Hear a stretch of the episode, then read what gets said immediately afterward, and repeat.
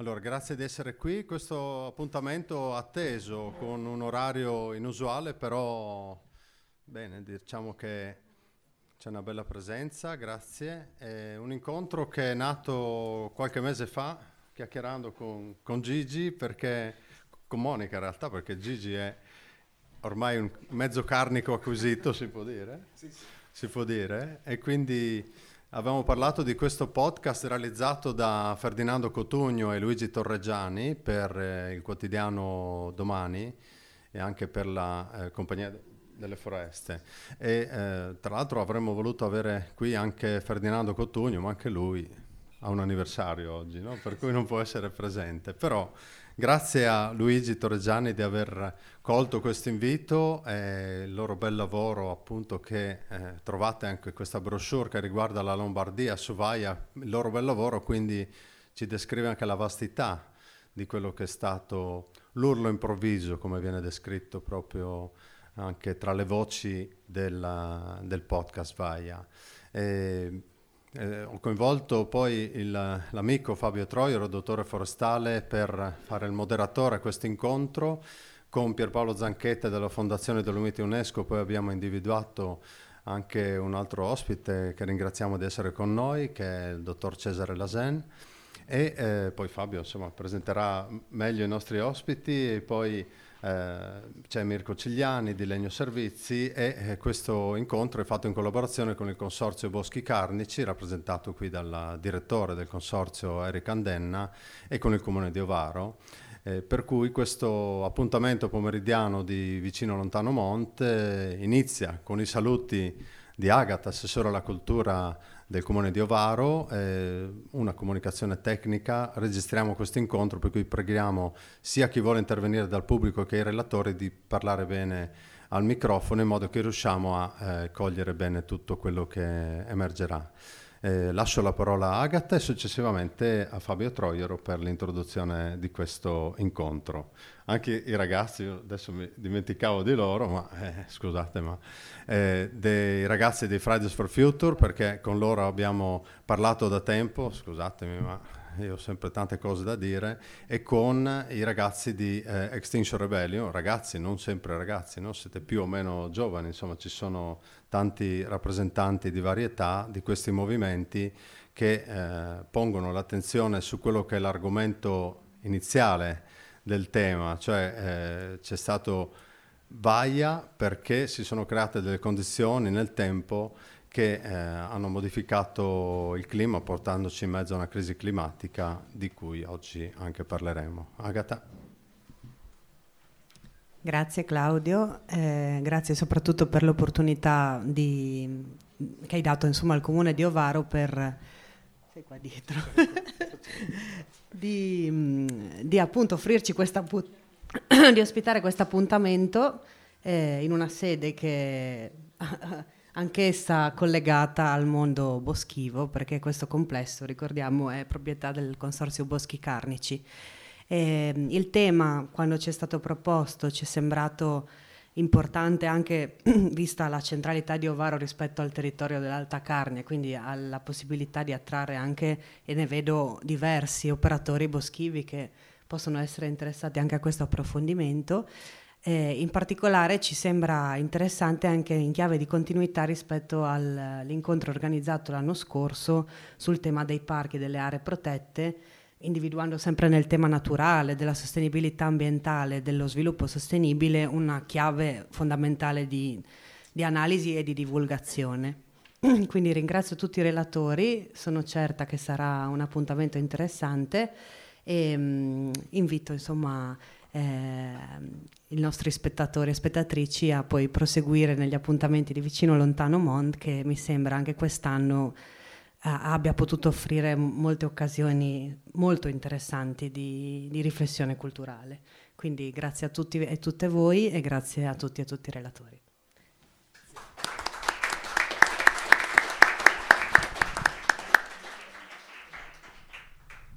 Ecco. Buongiorno, mi fa piacere vedere un parterre di pubblico piuttosto nutrito e anche con classi di età diverse e attività diverse. Come ricordava Agata, ci sono diversi operatori di settore, Spero non rimangano delusi, perché i temi in campo oggi sono diversi, non riguardano solo l'attività boschiva in sé per sé. Senz'altro loro hanno delle responsabilità e potranno essere anche un soggetto attivo delle politiche che si metteranno in atto i prossimi anni. Abbiamo strutturato così questo incontro per cercare di dare una panoramica un po' su diversi aspetti. Chiaramente non sarà esaustiva, perché non è semplice affrontare questo tipo di temi. Di fatto, ecco, abbiamo coinvolto il dottor Torreggiani, che è giornalista collaboratore di Sherwood, ricordo la più importante rivista di settore forestale in Italia, che esce già da 25 anni sì, circa. Ecco, e qui vorrei ricordare alcuni semi che hanno lasciato chi non c'è più, i nostri maestri. Fu proprio Romano Marchetti, che è stato uno dei padri della Carnia, a farmi presente che esisteva questa rivista nei primi numeri, e dopo ho seguito assiduamente, ed è veramente una finestra importante sul settore forestale italiano. E sempre in tema di ricordo, Le martellate di Dio, ecco, è uno di quei titoli un po' ad effetto.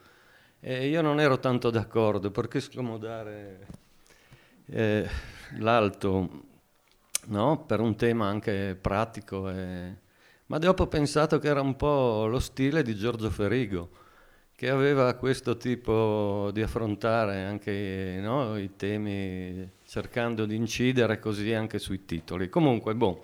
Allora, il dottor Torreggiani, che ci farà una breve rassegna su quelli che sono stati un po' gli eventi di VAIA e su quello che è l'evento attualmente in corso, piuttosto negativo per tutto l'arco alpino, che è legato alla diffusione del bostrico, un insetto scolitide che si diffonde in maniera rapidissima e sta veramente causando dei danni molto ingenti, soprattutto, anzi, quasi esclusivamente a carico dell'abete rosso, che è la pianta che ha maggior valore forestale per le nostre zone.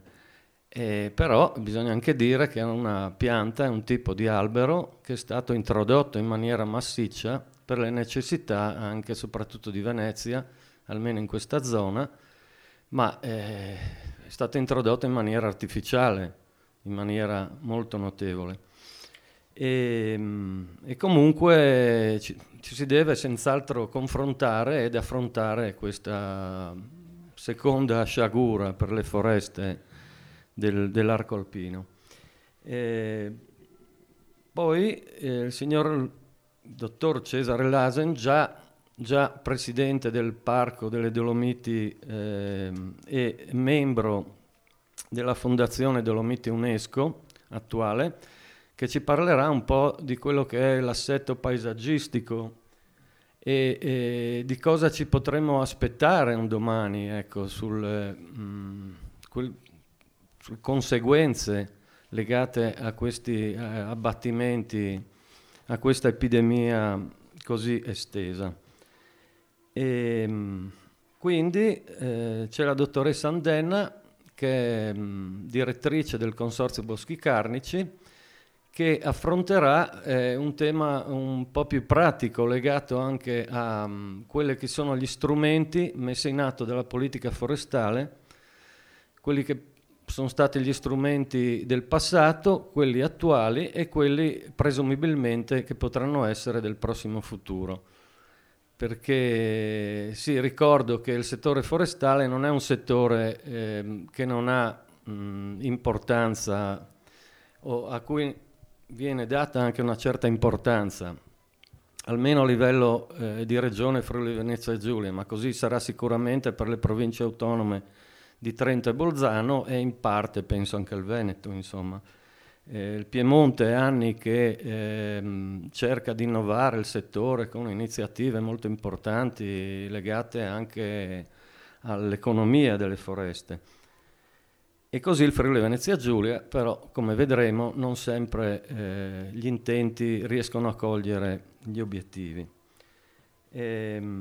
Quindi abbiamo coinvolto Mirko Cigliani, che è un operatore boschivo piuttosto importante per la zona e che fa parte anche di Legno Servizi, che potrà approfondire alcuni aspetti legati a proprio l'attività dell'operatore forestale, dell'impresario forestale e i ruoli che potrebbe rivestire nel prossimo futuro, e evidenzierà anche alcune problematicità legate alla sua attività e legate all'intero comparto di settore.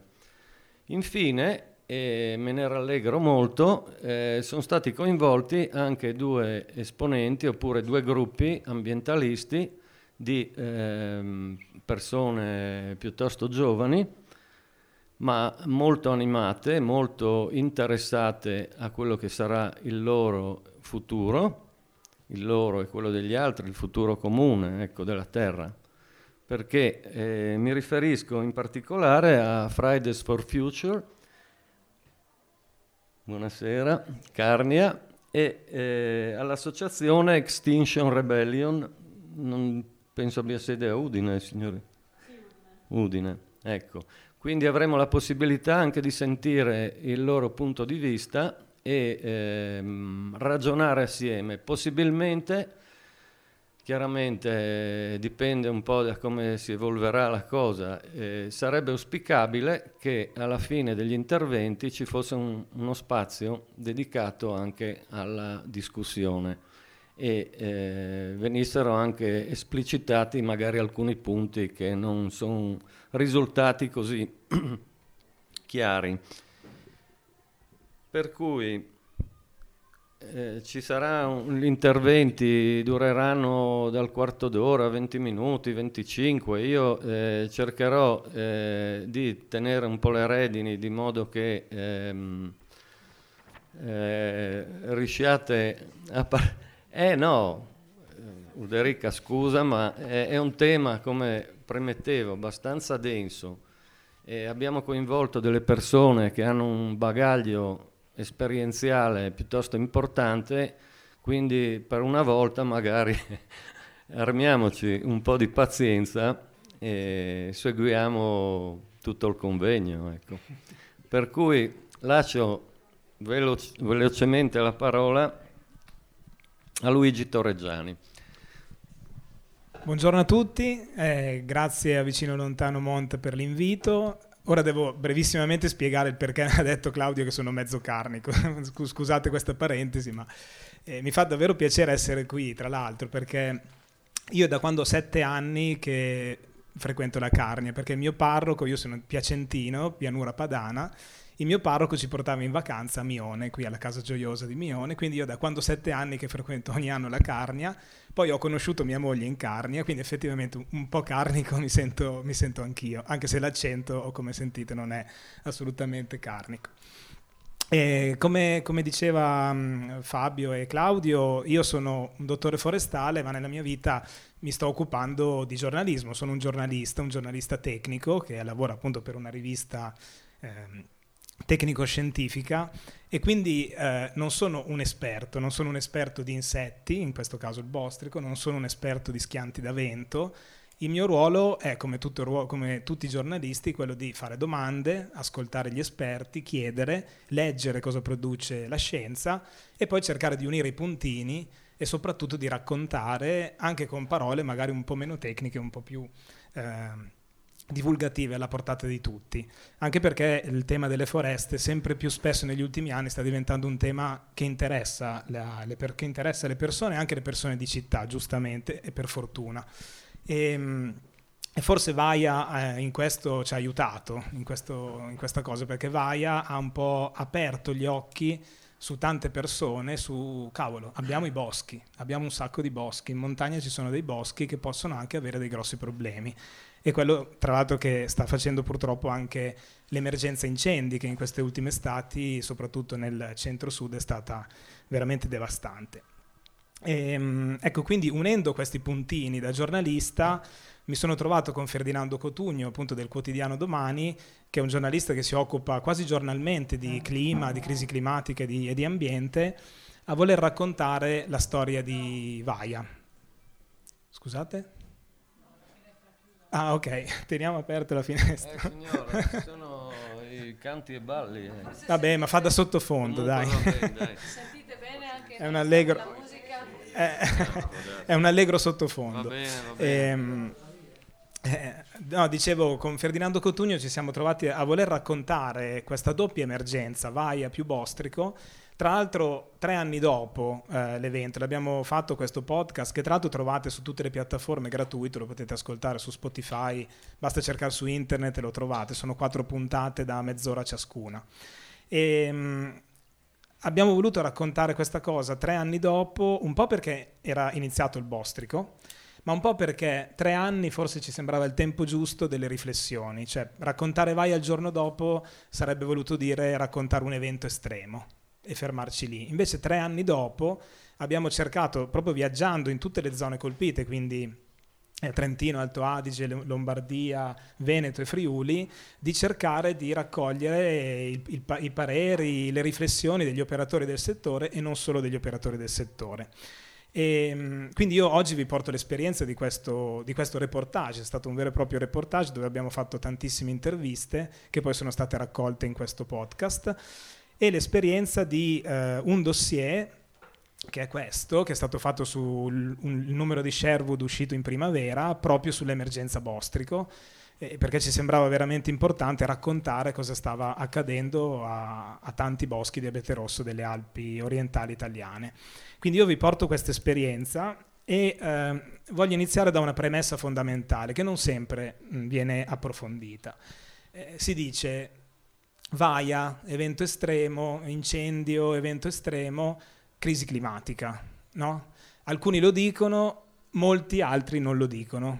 È successo questo evento, punto. Invece io vorrei iniziare questa giornata proprio ponendo l'accento su questo. Ma cosa c'entra VAIA e cosa c'entra il Bostrico con la crisi climatica? C'è un collegamento diretto oppure no? E, ecco, iniziamo da cosa è stata VAIA. Lo sapete, è stato un ciclone extratropicale, una forte bassa pressione, dove sostanzialmente una massa d'aria calda presente qui in queste zone si è incontrata con una massa d'aria fredda di origine atlantica. Questo ha generato prima grosse precipitazioni piovose e poi questo fortissimo vento che, come sapete, ha creato grandissimi danni. È collegato alla crisi climatica? Beh, allora, se ascoltiamo la scienza ci dice che molto probabilmente sì, almeno per 3 ordini di motivi, per 3 indizi, chiamiamoli così. Il primo è una cosa molto tecnica, cercherò di spiegarla veramente in modo divulgativo. Tutte le correnti d'aria nel mondo si muovono attraverso quella che viene chiamata la corrente a getto. Ecco, praticamente la corrente a getto è il nastro trasportatore che porta in giro per il pianeta le correnti d'aria, le masse d'aria.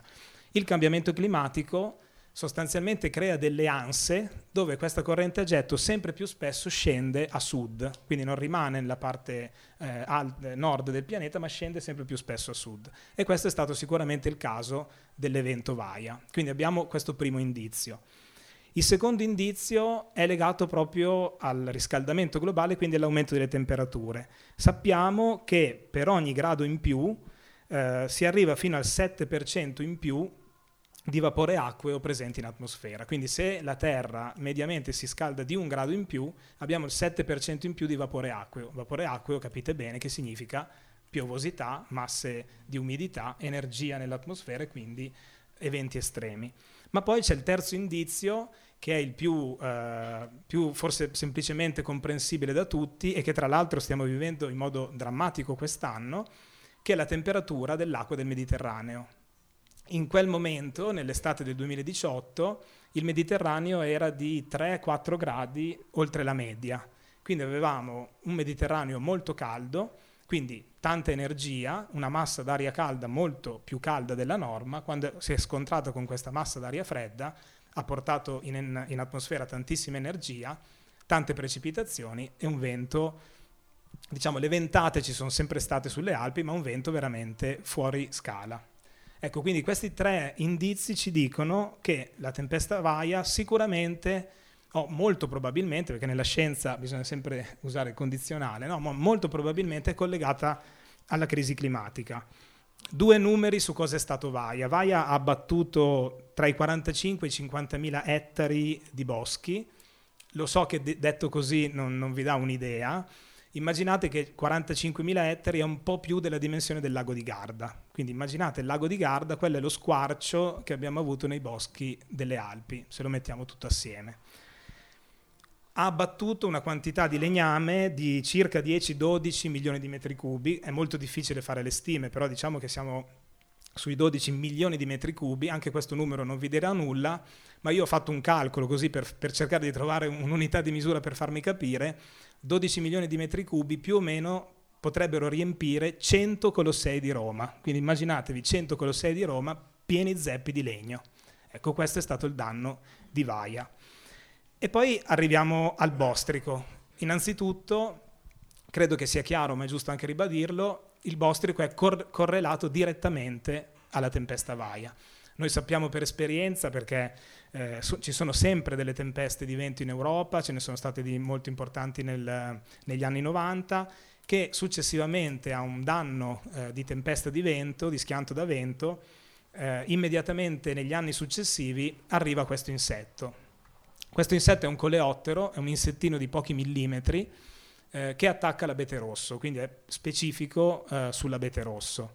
È un coleottero che iniziamo col dire che non è un qualcosa di innaturale, non è un qualcosa che è venuto da fuori. Noi in Italia abbiamo avuto tantissimi problemi con insetti, ad esempio arrivati dalla Cina, con i container di prodotti, oppure arrivati dal Sud America, grazie al commercio, con il commercio globale. In questo caso l'abete rosso è ha la regolare residenza nel nostro ecosistema, è un insetto presente normalmente nell'ecosistema, che tra l'altro fa un ruolo molto utile nel nostro ecosistema, perché si sostituisce un po', anzi lo fa in natura, i tecnici forestali un po' imitano quello che fa il bostrico normalmente, cioè sceglie gli abeti che hanno meno futuro, li attacca, perché lui si nutre del legno dell'abete rosso, e quindi in questo modo sceglie le piante che hanno meno futuro e permette la vita alle piante che hanno più futuro, quindi apre delle radure, permette la rinnovazione naturale, permette l'inizio della degradazione del legno, che è un elemento fondamentale, il legno morto in bosco, per i funghi, per gli insetti, per i licheni, gli uccelli, eccetera, eccetera. Quindi è un elemento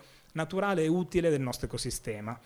Il problema qual è? Che noi abbiamo alterato con la nostra azione nei secoli tre equilibri fondamentali.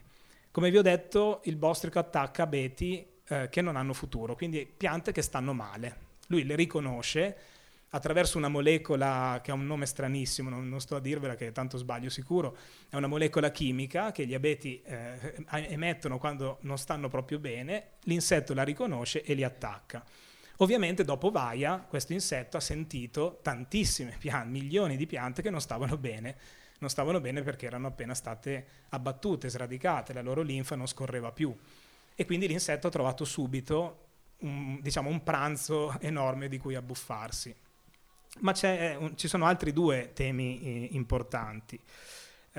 Il primo è quello che ho già detto, il cambiamento climatico, cioè se l'insetto ha trovato tanto materiale abbattuto da Vaia è perché noi abbiamo provocato il cambiamento climatico.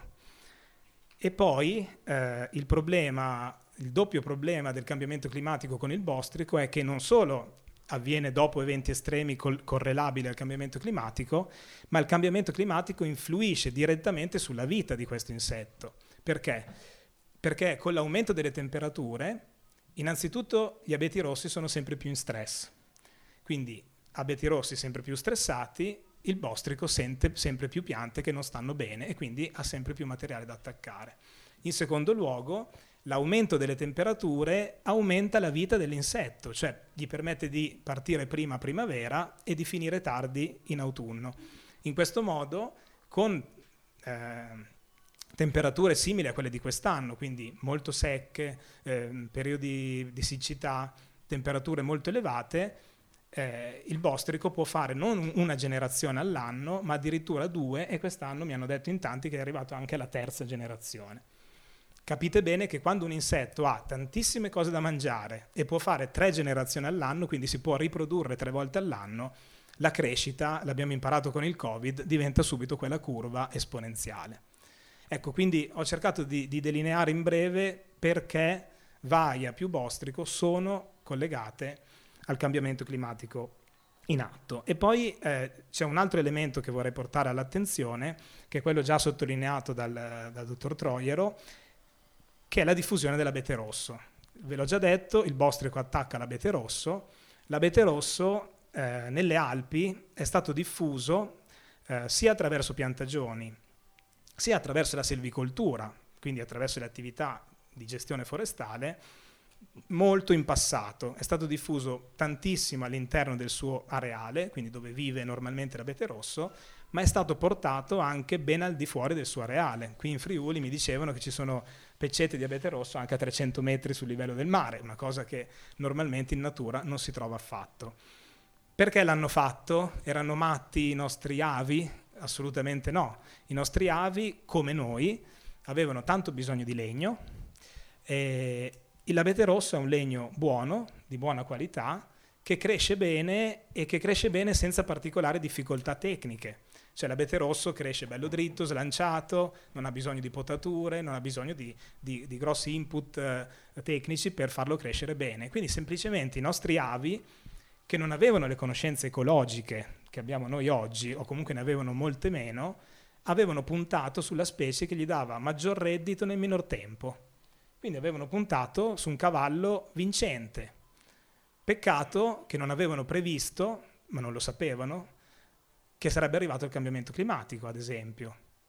Oppure, come vi ho già accennato, non avevano pensato ad altri elementi ecologici che probabilmente il professor Lasen ci potrà spiegare molto meglio di me.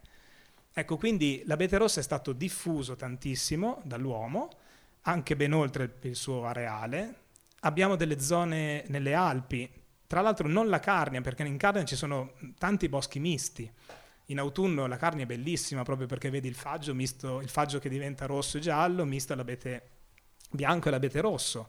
Ma penso ad esempio alla Val di Fiemme, dove io ho svolto il tirocinio della mia laurea in scienze forestali.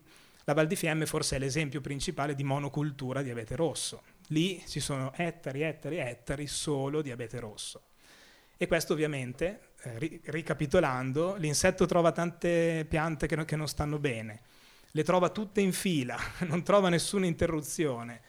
Lui ha molto fame, può fare addirittura 3 generazioni all'anno. Ecco qui che arriviamo al problema di oggi. L'ultima cosa, perché mi sembra importante, questo è un problema anche globale, quello sia degli schianti da vento, ma in particolare mi vorrei concentrare sul Bostrico. Noi abbiamo appunto fatto un articolo in questo dossier che è andato un po' a ricercare casi simili nel mondo, e ce ne sono tantissimi. C'è un problema veramente globale di scolitidi. Gli scolitidi è la famiglia, diciamo, è il gruppo di questo insetto, fa parte degli scolitidi e delle conifere.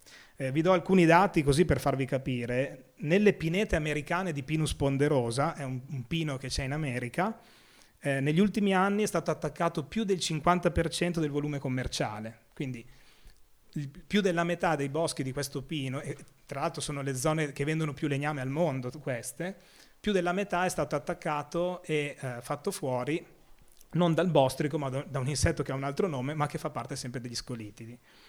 Nelle peccette, qui scusate eravamo in Canada, nelle peccette nordamericane invece in alcune zone ci sono stati il 90% degli abeti che sono stati attaccati, nello Utah e in Colorado, quindi boschi per il 90% distrutti da questi insetti. Abbiamo lo scolitide di altre pinete degli Stati Uniti centrali, abbiamo problemi di scolitidi con gli abeti siberiani, quindi in Siberia, e poi appunto in Italia e in Europa abbiamo grossissimi problemi. Pensate che al di là delle Alpi, non so se le avete visto, intercettato alcune foto, soprattutto in Baviera, ci sono stati problemi incredibili proprio con il Bostrico, proprio con l'abete rosso.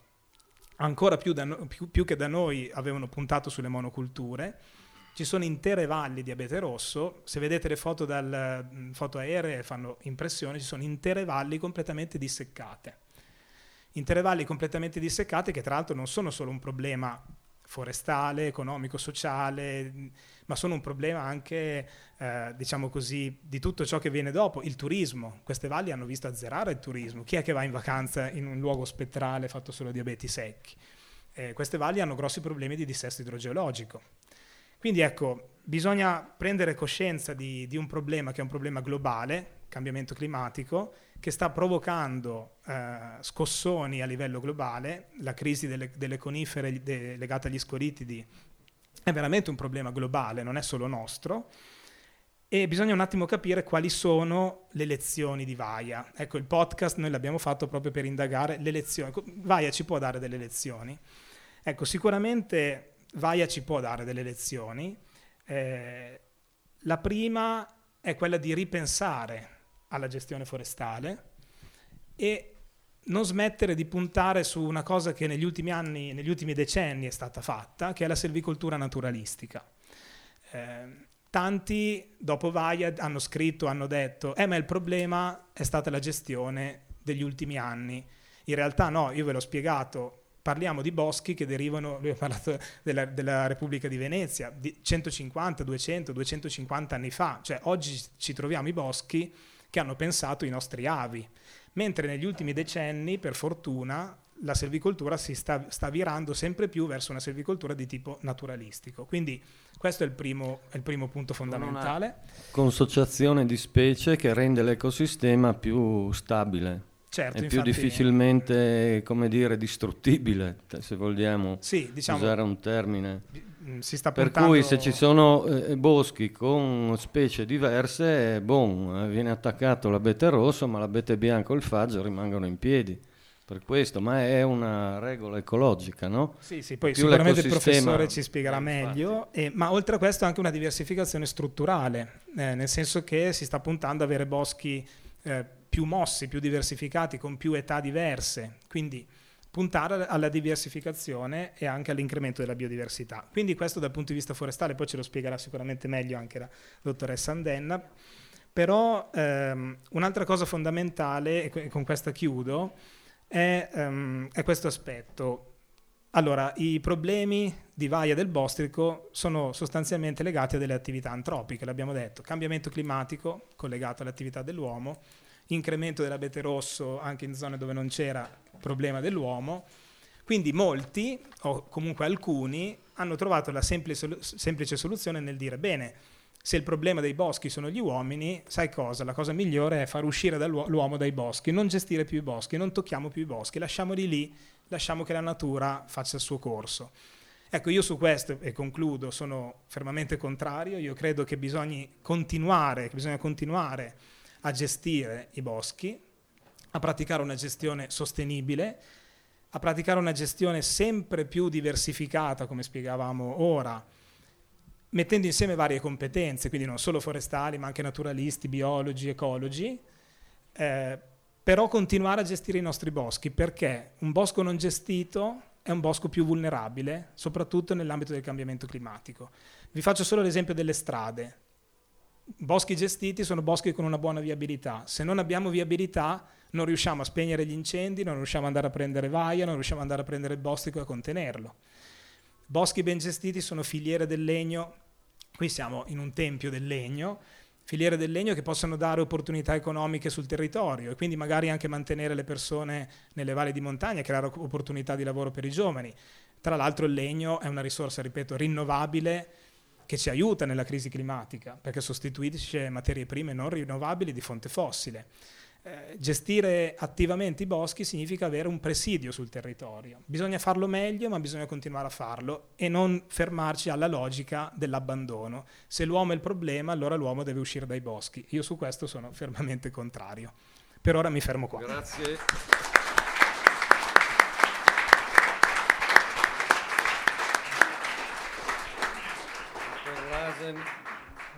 Le lascio la parola. Buon pomeriggio a tutti. Direi che gli stimoli che sono già arrivati da questo tavolo richiederebbero ecco, settimane così di convegno, di sottolineature e di escursioni, perché tra l'altro è meglio sempre vedere sul campo. Io ho circa 50 anni di esperienza nel territorio, ecco, di studi, di valutazioni di carattere ecologico-naturalistico, ma non slegati dalle comunità, dal territorio e da problemi gestionali.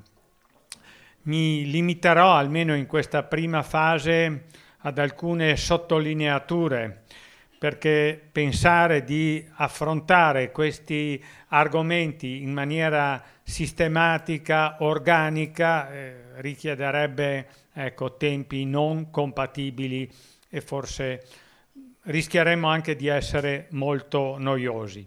Partiamo dal principio. Tanto complimenti per l'organizzazione e per questa sede. C'è sempre veramente qualcosa da imparare, non si conosce mai abbastanza, anche per chi riteneva che tutto sommato, ecco, i boschi carnici, qui siamo il Consorzio Boschi Carnici, già imparato diverse, ecco, questioni interessanti. Avendo a suo tempo lavorato per i tipi forestali della regione Friuli Venezia Giulia, fine anni 90, col professor Del Favero coordinatore, con Poldini, ecco, per quanto riguardava gli aspetti botanici, dopo essermi occupata dagli anni 80, dalla seconda metà degli anni 80 di quelle del Veneto, che introducevano appunto quello che è stato sottolineato, la necessità di non limitarsi a censire e stimare le produzioni legnose, ma anche di capire come funzionano gli ecosistemi, le comunità vegetali, quindi la famosa multifunzionalità del bosco. Ma ancora prima, in un contesto di abbandono sostanziale, inizio anni 90, col professor Piussi, abbiamo lavorato nell'area pedemontana collinare, soprattutto sui boschi di neoformazione, ecco, aceri, frassineti, ma non solo. Stavano già allora venendo avanti problematiche che purtroppo oggi sono esplose in maniera anche abbastanza eclatante, clamorosa direi. Quindi per dire che è un richiamo che vale per tutti, per i giovani qui in particolare, sono molto contento che siano stati coinvolti, nonostante il giornalista che scrive, che legge, che è redattore, ma credo che convenga, l'invito è di andare a visitare i luoghi, a cercare di leggere il territorio, soprattutto per le parti ecologiche. Queste sono, diciamo così, un punto di partenza. Il secondo è dato dal titolo, dalla sua introduzione, Paesaggio che cambia. Beh sì, VAIA e il cambiamento climatico sta portando accelerazioni impensabili. Inutile fare polemiche, negazionisti più o meno, attribuire percentuali alle attività umane piuttosto che ai fenomeni naturali. Quello che va saputo e considerato a livello ecologico di base è il fatto che comunque noi operiamo in aree che quasi ovunque nelle Alpi, per non dire proprio dappertutto, sono state in qualche modo gestite, non sempre magari in maniera ottimale, ma questo è un altro discorso. E si verificano regolarmente delle successioni ecologiche. Una delle cose più importanti che ho imparato a suo tempo proprio nei boschi misti della Carnia, quelli della fascia montana dove normalmente coesistono le tre specie fondamentali, il faggio, l'abete rosso e l'abete bianco, è che in realtà, come li vediamo noi oggi, non è che siano sempre stati così in passato, ma esistono dei cicli più o meno naturali dell'ordine di diversi secoli, 6, 8, 100 anni, per dare un ordine di grandezza, in cui a secondo anche dell'andamento climatico, ma anche di maturazione e evoluzione del suolo, ecco, si verificano delle successioni. Noi crediamo di sapere molto sulle successioni ecologiche.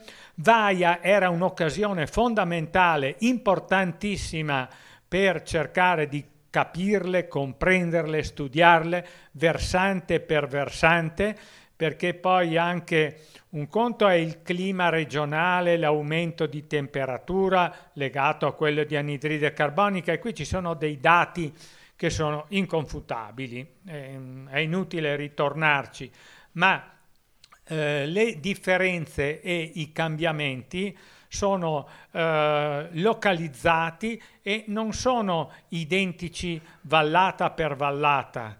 In un contesto dolomitico, ad esempio, non tutte le valli e i versanti reagiscono allo stesso modo. Il concetto che è stato evocato prima è della resilienza.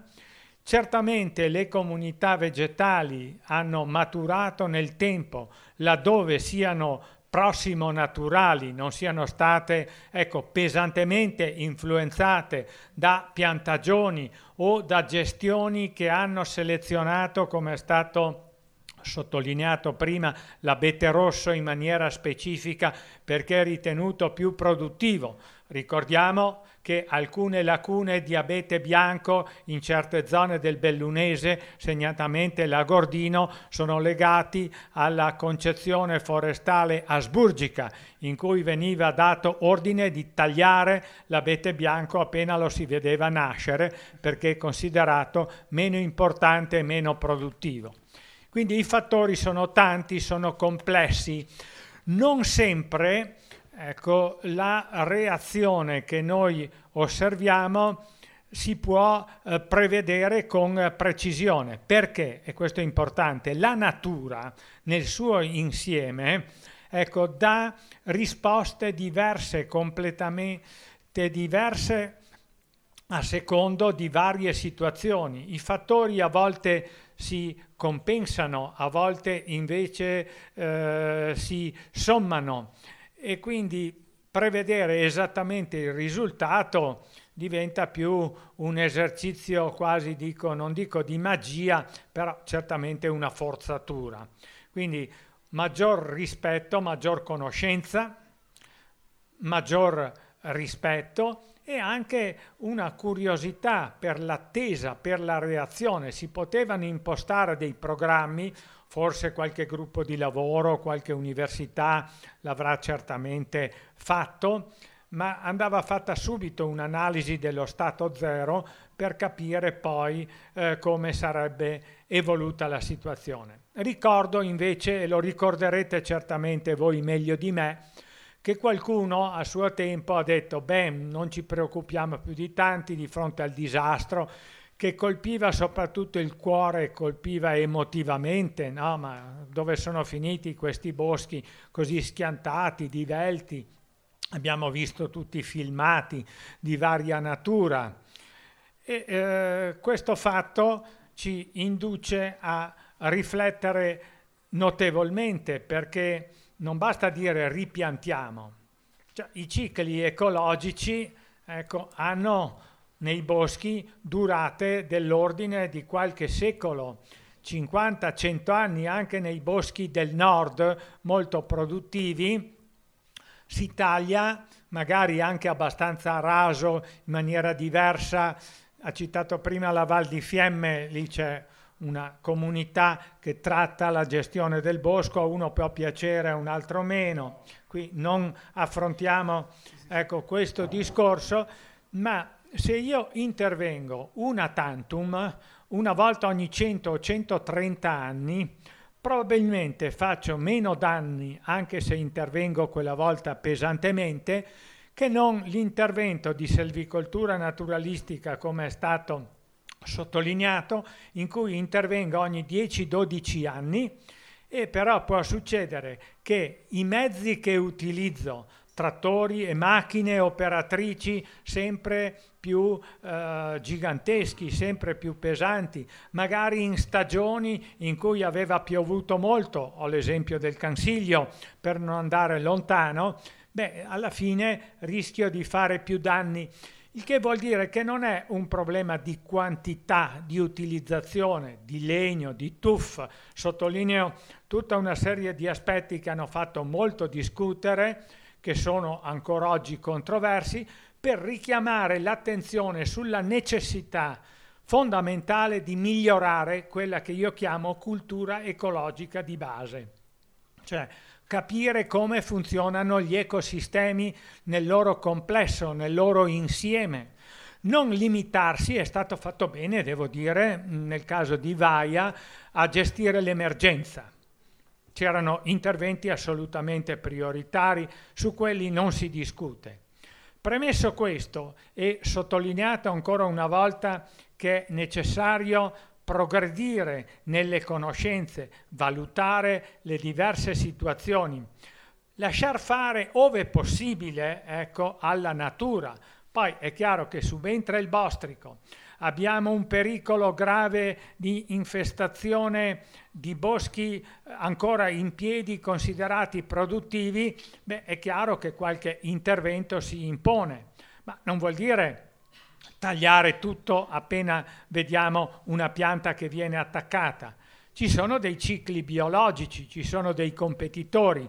Ci ha dato dati interessanti su quello che è successo in America, negli Stati Uniti, piuttosto che in Canada e anche da altre parti.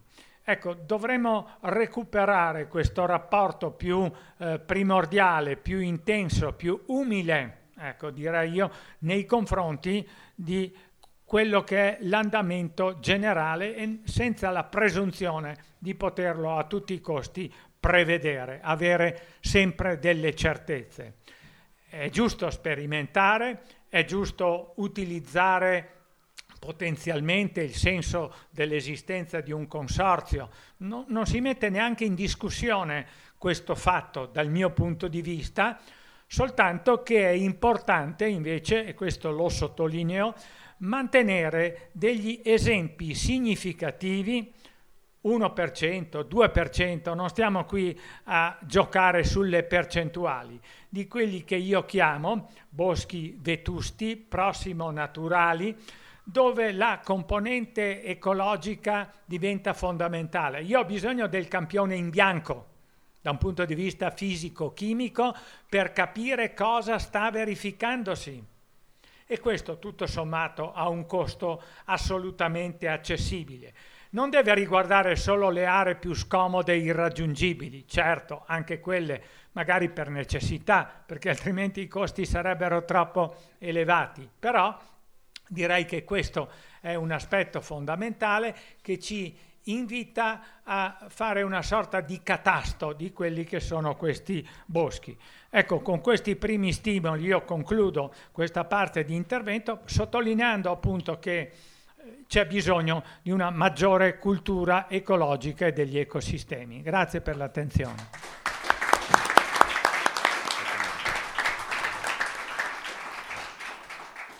Grazie dottor Lasen. E adesso passo la parola a Erika.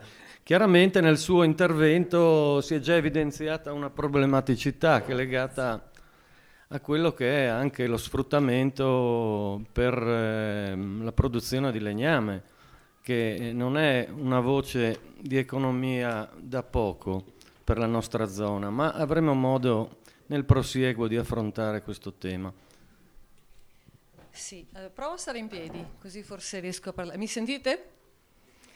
Allora, intanto sarò molto breve perché abbiamo già avuto un sacco di stimoli e ritengo molto interessante oggi che questa chiacchierata dia modo di dare voce anche a voi, alle vostre curiosità, per cui proseguo con l'illustrazione iniziata dai colleghi che mi hanno preceduto, parlando un po' dell'utilizzazione forestale. La premessa giusta è che noi, Consorzio Boschi Carnici, che siamo proprietari anche dell'immobile che qui ci ospita oggi, abbiamo la fortuna di gestire praticamente 3.000 ettari di proprietà, di cui circa 2.000 boscati, che derivano dai boschi banditi della Repubblica di Venezia. Questo è un privilegio, perché?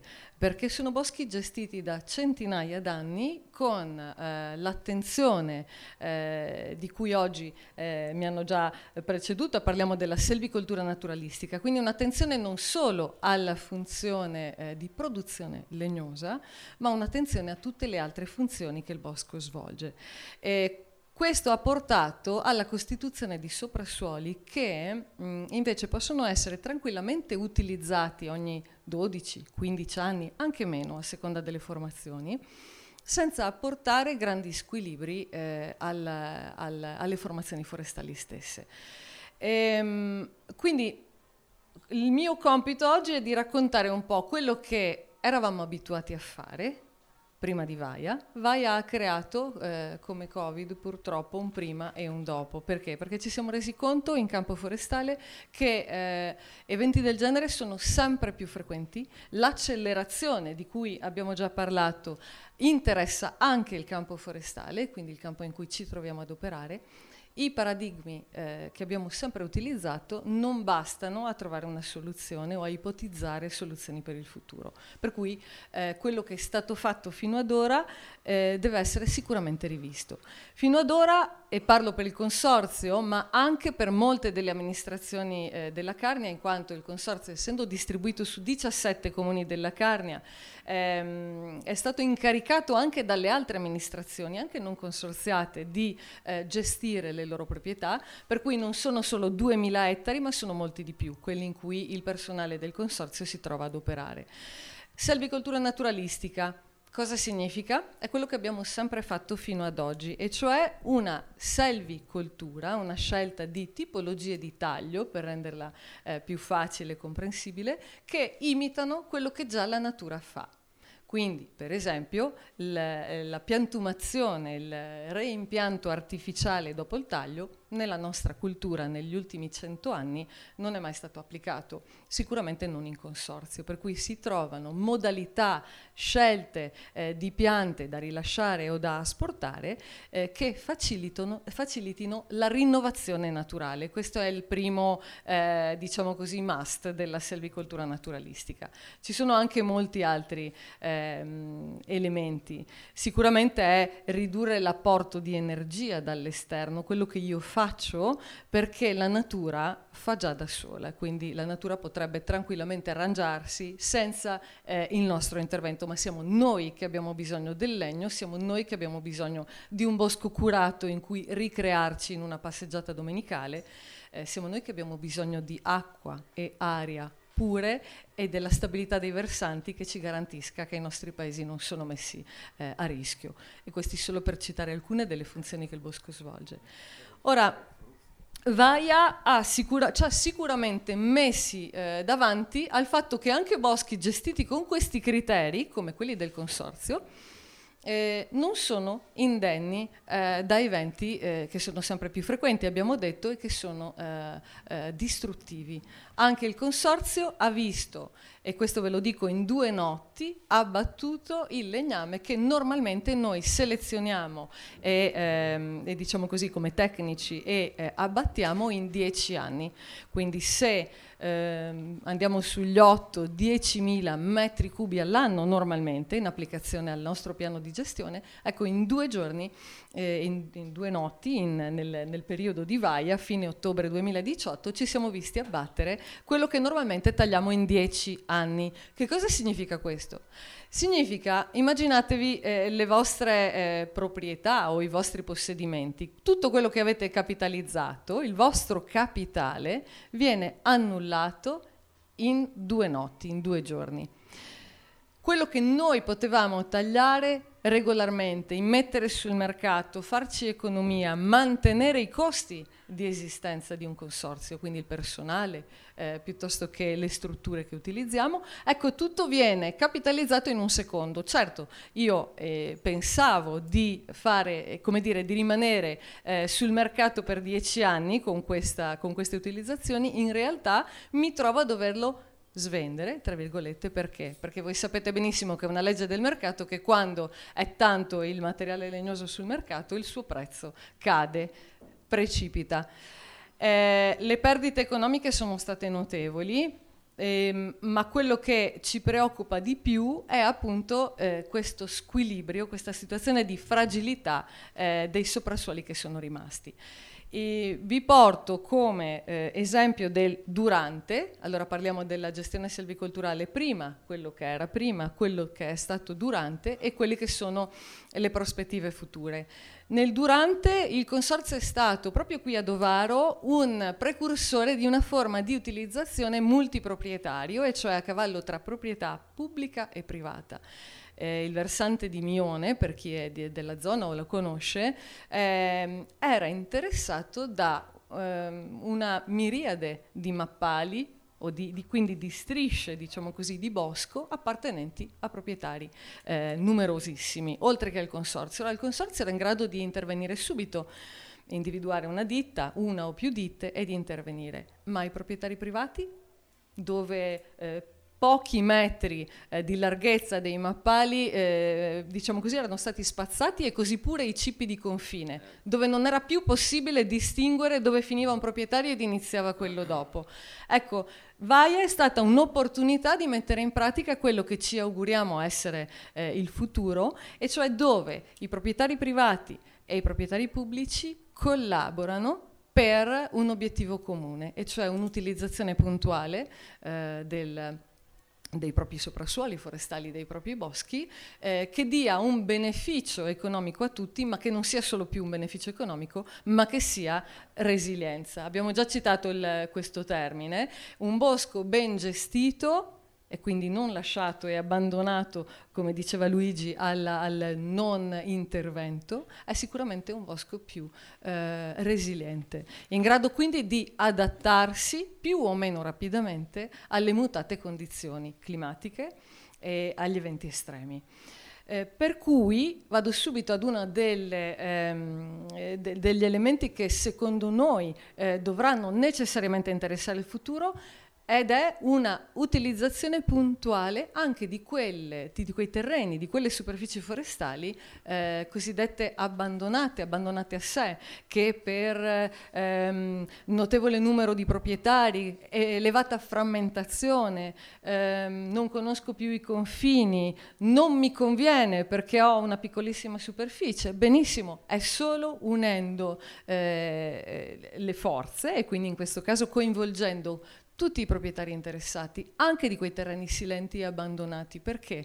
Perché ci ritroveremo un territorio più resiliente, economicamente magari anche un benessere maggiore a regime di tutti, e sicuramente daremo risposta, per esempio, a una delle cose che mi sento dire più spesso, e cioè il bosco mi entra dentro casa. No, non posso, non è possibile che i boschi invadano anche tutte quelle aree limitrofe ai paesi. Allora, ricapitolando, tra gli elementi che necessariamente, a mio avviso, ma mi interesserebbe sapere anche cosa pensano i giovani in questo senso, dovranno interessare la gestione forestale futura, è gestione multiproprietario a cavallo tra privati, proprietario pubblico, e quindi maggiore coinvolgimento di quella che è la proprietà privata, ma soprattutto comunicare questo elemento. Quello che stiamo facendo qui oggi è cercare di parlare in un linguaggio che è intellegibile a tutti, anche ai non addetti al settore, comunicare l'importanza di una gestione forestale attiva, coinvolgere tutti è il primo passo per essere persone più coscienti, più consapevoli di quale può essere il nostro ruolo in questo quadro che Luigi prima, poi il professor Lasen hanno dipinto.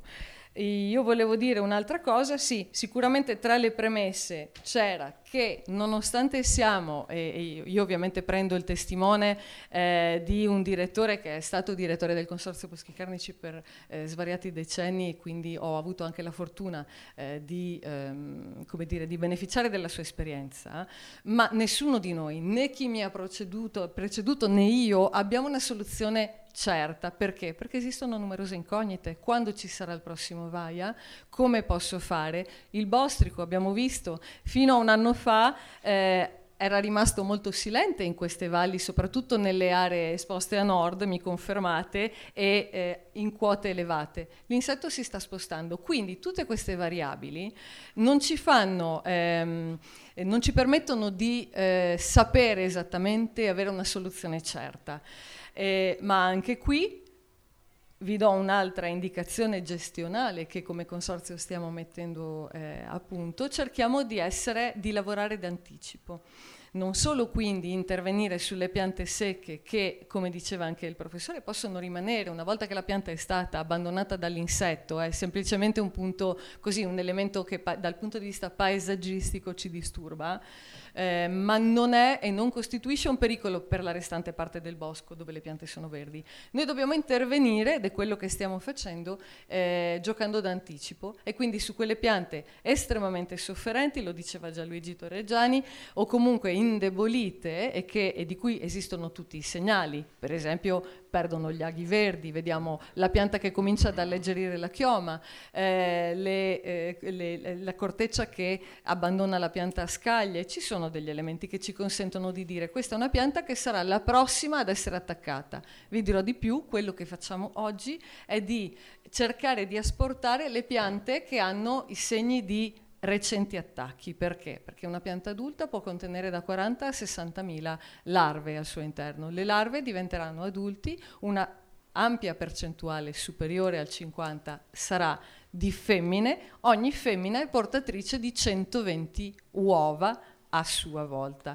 Quindi capite come intervenire sulla pianta recentemente attaccata, portarla fuori, abbatterla, portarla fuori dal bosco, scortecciarla e portare le larve alla luce mi consente di abbattere la popolazione di adulti, cosa che già faccio per esempio con le trappole a feromoni. Avrete visto quegli oggetti, quelle scatole nere nel bosco? Bene, quelle consentono agli insetti adulti che cercano una pianta da attaccare, attirate dall'ormone, insomma dal feromone tipico di quell'insetto, di entrare, rimanere intrappolate e quindi non attaccare più nessuna pianta adulta. Ecco, questo per dire che stiamo mettendo in atto oggi degli elementi nella nostra gestione selvicolturale attiva, così come l'abbiamo conosciuta sempre, nuovi, che si adattano alle mutate condizioni. Per cui, torno da dove sono partita, non ho una soluzione, come non ce l'hanno purtroppo i miei colleghi, a questa situazione. Non possiamo però che essere resilienti anche noi, adattando di volta in volta la nostra scelta e il nostro intervento alla mutata situazione. E poi, come dice forse anche il carnico, un detto carnico, devo fare con quello che ho, fare con quello che c'è, e questo è quello che stiamo facendo anche noi forestali. Scusa Erika, quello che c'è è anche quello che proviene dalla regione o dallo Stato? Ci sono dei finanziamenti, sì, degli aiuti per affrontare questa nuova fase? Sì, ci sono stati. Forestale. Ci sono stati fino a maggio, perché si pensava, e un po' ingenuamente, ecco, noi tecnici pensavamo che il peggio fosse passato, visto anche quello che è successo nella vicina Valle del But, e quindi ci sono state delle sovvenzioni attraverso determinati criteri. Se facevo un intervento con una certa intensità, 100 metri cubi lordi ad ettaro, e altri parametri che qui adesso noi non interessano, la regione finanziava in qualche modo il progetto di taglio per poter portare fuori questa massa, e anche il proprietario con un indennizzo che in parte lo compensava della perdita economica, perché vendere un abete rosso verde, sano, e quindi un tronco di abete rosso verde, e venderlo secco, ovviamente voi capite, ho una perdita mio malgrado come proprietario. Ecco, si pensava ingenuamente che il peggio fosse passato, e quindi a maggio queste sovvenzioni si sono terminate, e non so quali sono le indicazioni per il futuro. Sicuramente bisognerà in qualche modo sostenere i proprietari pubblici, scusate, ma anche privati, che si vedono colpiti, ecco, nel loro capitale forestale in questo modo. Volevo introdurvi, ma molto rapidamente perché il concetto è ampio, una nuova frontiera che non è nuovissima per noi che abbiamo studiato scienze forestali, ma è nuova perché la stiamo veramente finalmente mettendo in pratica anche nella nostra regione, e che è quella dei servizi ecosistemici, e cioè dare un valore economico a tutti quei servizi che il bosco svolge per il solo fatto di esistere. Non ci siamo mai preoccupati del fatto che respiriamo aria pulita, soprattutto in montagna, perché ci sono gli alberi e i boschi, quindi in seguito alla fotosintesi, oppure che i nostri versanti sono stabili fin tanto che rimane una sana copertura boscata a proteggerli, oppure ancora che l'acqua che arriva nelle nostre case è purificata proprio anche dall'esistenza degli alberi e di suoli stabili e sani. Ecco, tutti questi e altro ancora fa parte di quel gruppo di servizi che gli ecosistemi forestali danno, che vanno sotto il nome di servizi ecosistemici. E una delle prospettive future per i proprietari che si vedono così pesantemente intaccati nel valore anche economico che avevano nel bosco, si potrà, diciamo così, solo in parte compensare dalla monetizzazione di tutti questi servizi. Avrete già visto che comuni come Ampezzo, il comune di Ampezzo per esempio, hanno attivato un servizio di fruizione delle foreste e del benessere forestale con degli esperti che accompagnano le persone nel bosco, ovviamente dietro un compenso che però è un riconoscimento economico, e fanno fare delle esperienze di benessere forestale, quindi il forest bathing, se l'avete sentito, ma insomma anche la semplice escursione. Scusa Erika, ma dobbiamo andare avanti. Anche tu oggi. Allora, ieri intervista di un giornalista. I tempi sono tempi, Luigi, ne avevano concordati, per cui... boh. Va bene. Mi sento solo di aggiungere che da anni la Regione sta sostenendo la gestione forestale sostenibile attraverso lo schema PFC, che è stato finanziato per i proprietari pubblici in maniera anche notevole, no? Con la creazione di una struttura ad hoc, che adesso si chiama Delegazione UNCEM, e che comunque ha sempre avuto come principio quello di una gestione simil naturale, no? Ecco, vorrei dare la parola ai nostri giovani convitati. Grazie.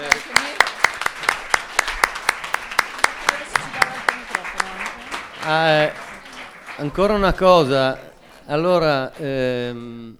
parlando prima dell'incontro avevo chiesto loro cosa avrebbero voluto dire, perché chiaramente questo è un convegno che ha anche un certo peso specifico tecnico, per cui e mi è stato risposto che contestualizzare VAIA all'interno del cambiamento climatico, che dottor Lasen, sì, non è più un dubbio, non è più un azzardo, ma quando il CNR ci ricorda che il 2022 si avvia a diventare l'anno più caldo dal 1800, ecco, insomma, è un dato su cui riflettere. Prego.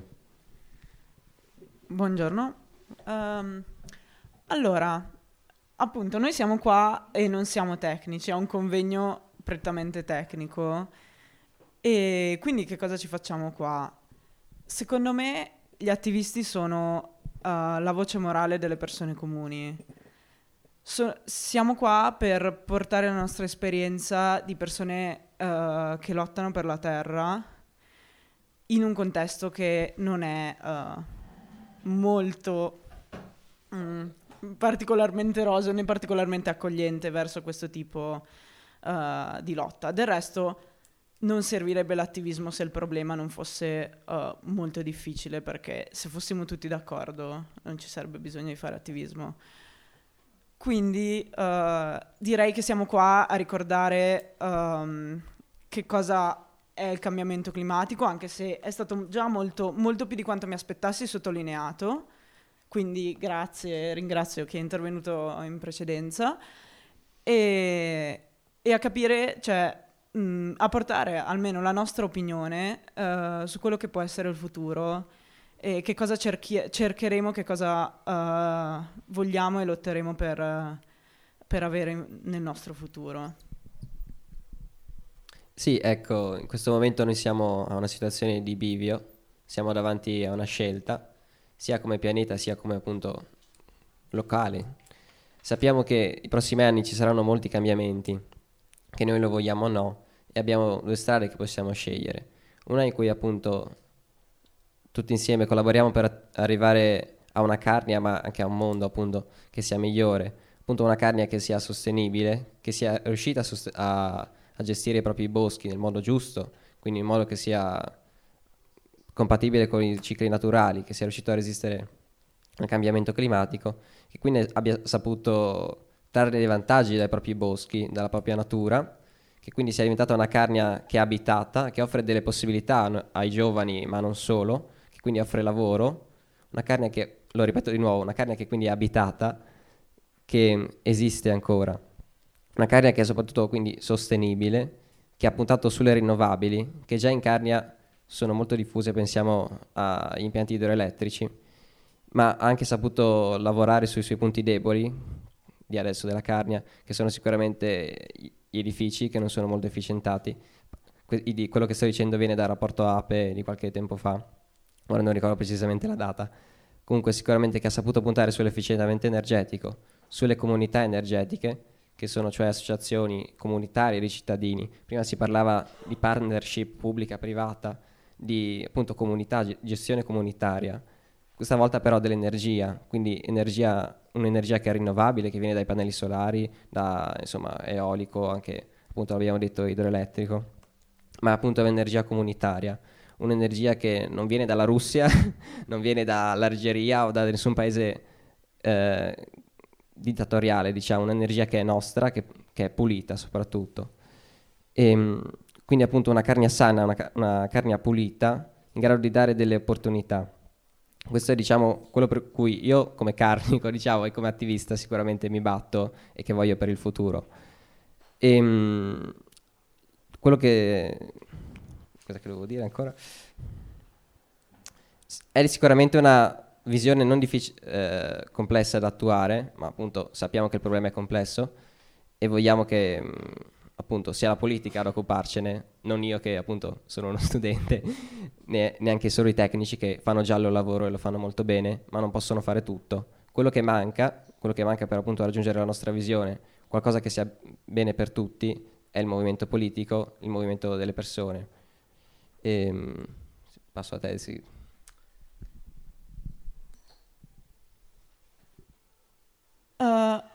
Vorrei che pensaste a una volta, a qualcosa di fico che avete fatto nella vostra vita, qualcosa che vi ha reso fieri di voi, dal personale al familiare, al lavorativo, e che sia stato difficile. Ricordatevi un momento in cui avete pensato nella vostra vita, cioè vi siete guardati indietro e avete pensato, oh mio Dio, io ho fatto questa cosa davvero, e vi siete stupiti di voi stessi e della vostra capacità di superare degli ostacoli che vi sembravano enormi. Spero che tutti abbiate qualcosa a cui pensare.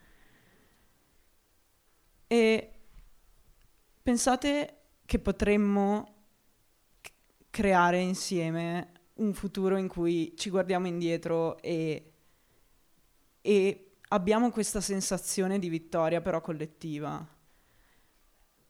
Perché nella nostra società esiste poco il senso della collettività, di poter creare qualcosa insieme. Sia un po' l'idea che quello che c'è è sempre stato e che sempre sarà, e che non è assolutamente vero, è solo un nostro bias cognitivo, una semplificazione del nostro cervello, perché tenere insieme tutta la complessità del mondo è impossibile per la nostra piccola scatola cranica, quindi abbiamo delle euristiche che ci permettono di semplificare il mondo a nostro uso e consumo, ma il fatto, cioè la società non è sempre stata così. La visione della natura come risorsa da sfruttare non è una costante nella storia umana. Questo isolamento in cui viviamo, singolo, fatto di nuclei familiari, non è una costante nella storia umana, è una cosa in realtà estremamente recente. E quindi provate solo a immaginarvi come sforzo, come esperimento mentale, di ripescare quella sensazione che vi ho fatto immaginare prima, ma pensarlo collettivamente. Come sarebbe se una comunità, una regione oppure uno stato riuscisse a passare una cosa terrificante come la crisi climatica in maniera brillante? Perché gli esseri umani sono, occupandosi di crisi climatica hai un sacco a che fare con le miserie del nostro tempo. Però gli esseri umani sono anche creature incredibili, possono conoscere come possono conoscere l'ecosistema in cui vivono come non ha mai fatto nessuna creatura, almeno su questo pianeta. Possono tirare fuori un coraggio e un'inventiva che veramente stupiscono, molto al di là di quello che ci aspettiamo. Quindi spero che siate riusciti almeno a immaginarvi come potrebbe essere una sensazione del genere. E purtroppo... Sì, appunto, cerchiamo di immaginarlo, cerchiamo di farlo, perché appunto la situazione non è rosea, prima anche quelli che ci hanno preceduto l'hanno detto. Ricordo brevemente più o meno quello che è successo quest'anno, quindi incendi di Trieste, incendi a Resia, poi sicuramente la siccità di questo inverno e anche di questo sicuramente primavera, estate, poi appunto tempesta Vaia di qualche anno fa, ne stiamo parlando, e questi sono appunto solo i primi segnali di quello che molto probabilmente sarà se continuiamo così, e che quindi sarà un mondo diverso. Stiamo dicendo già dall'inizio che il mondo sta cambiando, il punto è che sta cambiando in peggio, e se non sapremo appunto adattarci sarà molto molto brutto. La Carnia si sta già spopolando così, per fatta così com'è, ma pensiamo se appunto perde anche la sua bellezza naturale, che diciamo penso una delle cose più belle che ha, perde quella perché appunto incendi e malattie e sì, la siccità mette una dura prova all'ecosistema e sicuramente mette una dura prova anche le nostre comunità locali. Quindi appunto quello che ho paura e che so che succederà se non faremo niente sarà avere una Carnia che è spopolata, come sta già succedendo, una Carnia che è molto più calda, ma quello è il meno probabilmente, una Carnia che appunto di cui non resta più niente praticamente, solo appunto la polvere. E appunto anche nel resto del mondo la situazione non è rosea, ma forse ho paura che ci allontaniamo un po' troppo.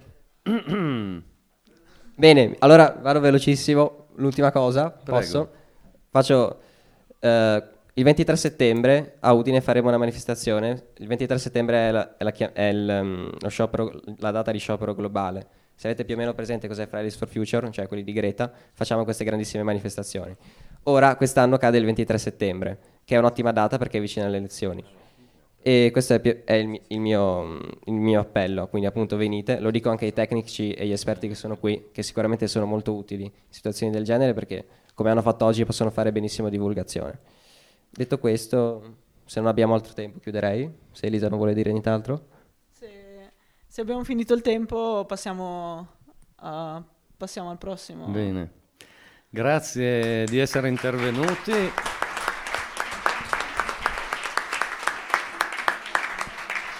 E grazie anche a tutti i giovani con un'autorità presenza, perché occasioni come questa servono anche a focalizzare un po' di più i temi, gli argomenti, i problemi. servono a fare chiarezza un po' anche, no?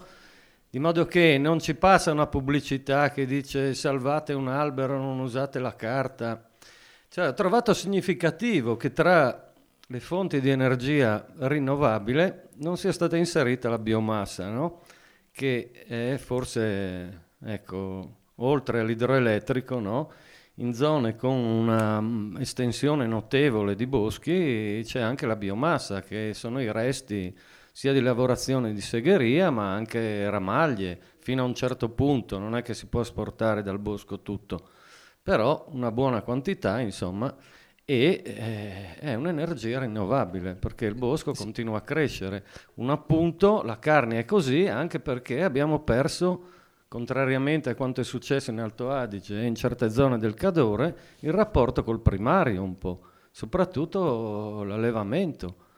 Erano gli allevatori che tenevano anche, diciamo, equilibrato il rapporto tra aree aperte e aree chiuse. Il bosco entra a casa perché non c'è più chi falcia, perché non c'è più chi ha bisogno di fieno.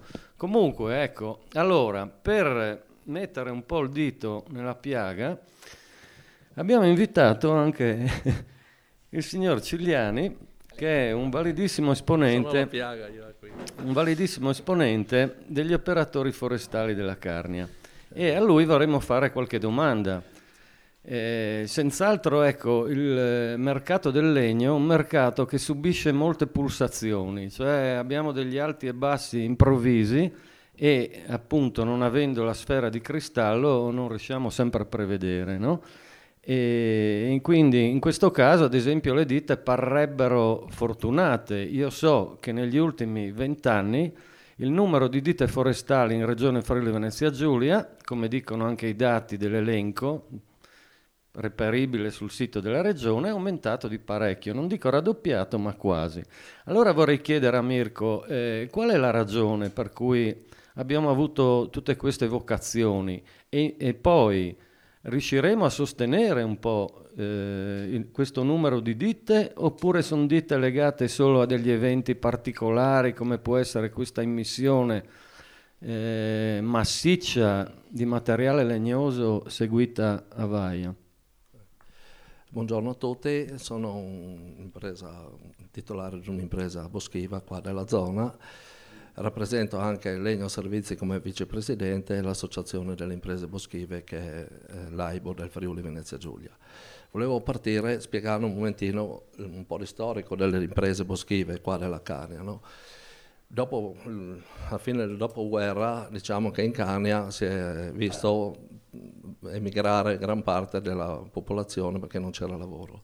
Uno dei lavori che rimaneva in Carnia era quello di fare il boscaiolo, lavorare nelle segherie, quindi era un'opportunità al bosco, no?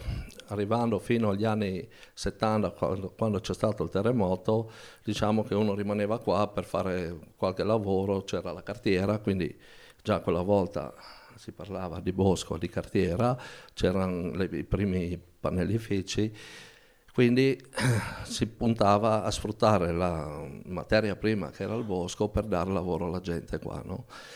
Agli anni 60 si è avuto il cambiamento, dove tutto il territorio era sfalciato, si è lasciato andare perché non era economico, quindi si hanno avuto i primi rimpianti di abeti e tutta la pedemontana si è imboschita. Si è arrivati agli anni 70 in cui è venuto il terremoto e abbiamo perso anche lì un po' di boscaioli, perché hanno deciso di andare nel settore edilizia perché era il settore che tirava di più. E abbiamo facevano la ricostruzione, quindi era un settore abbastanza che richiedeva manodopera, sono rientrati un po' dall'estero, un po' la manodopera è andata lì.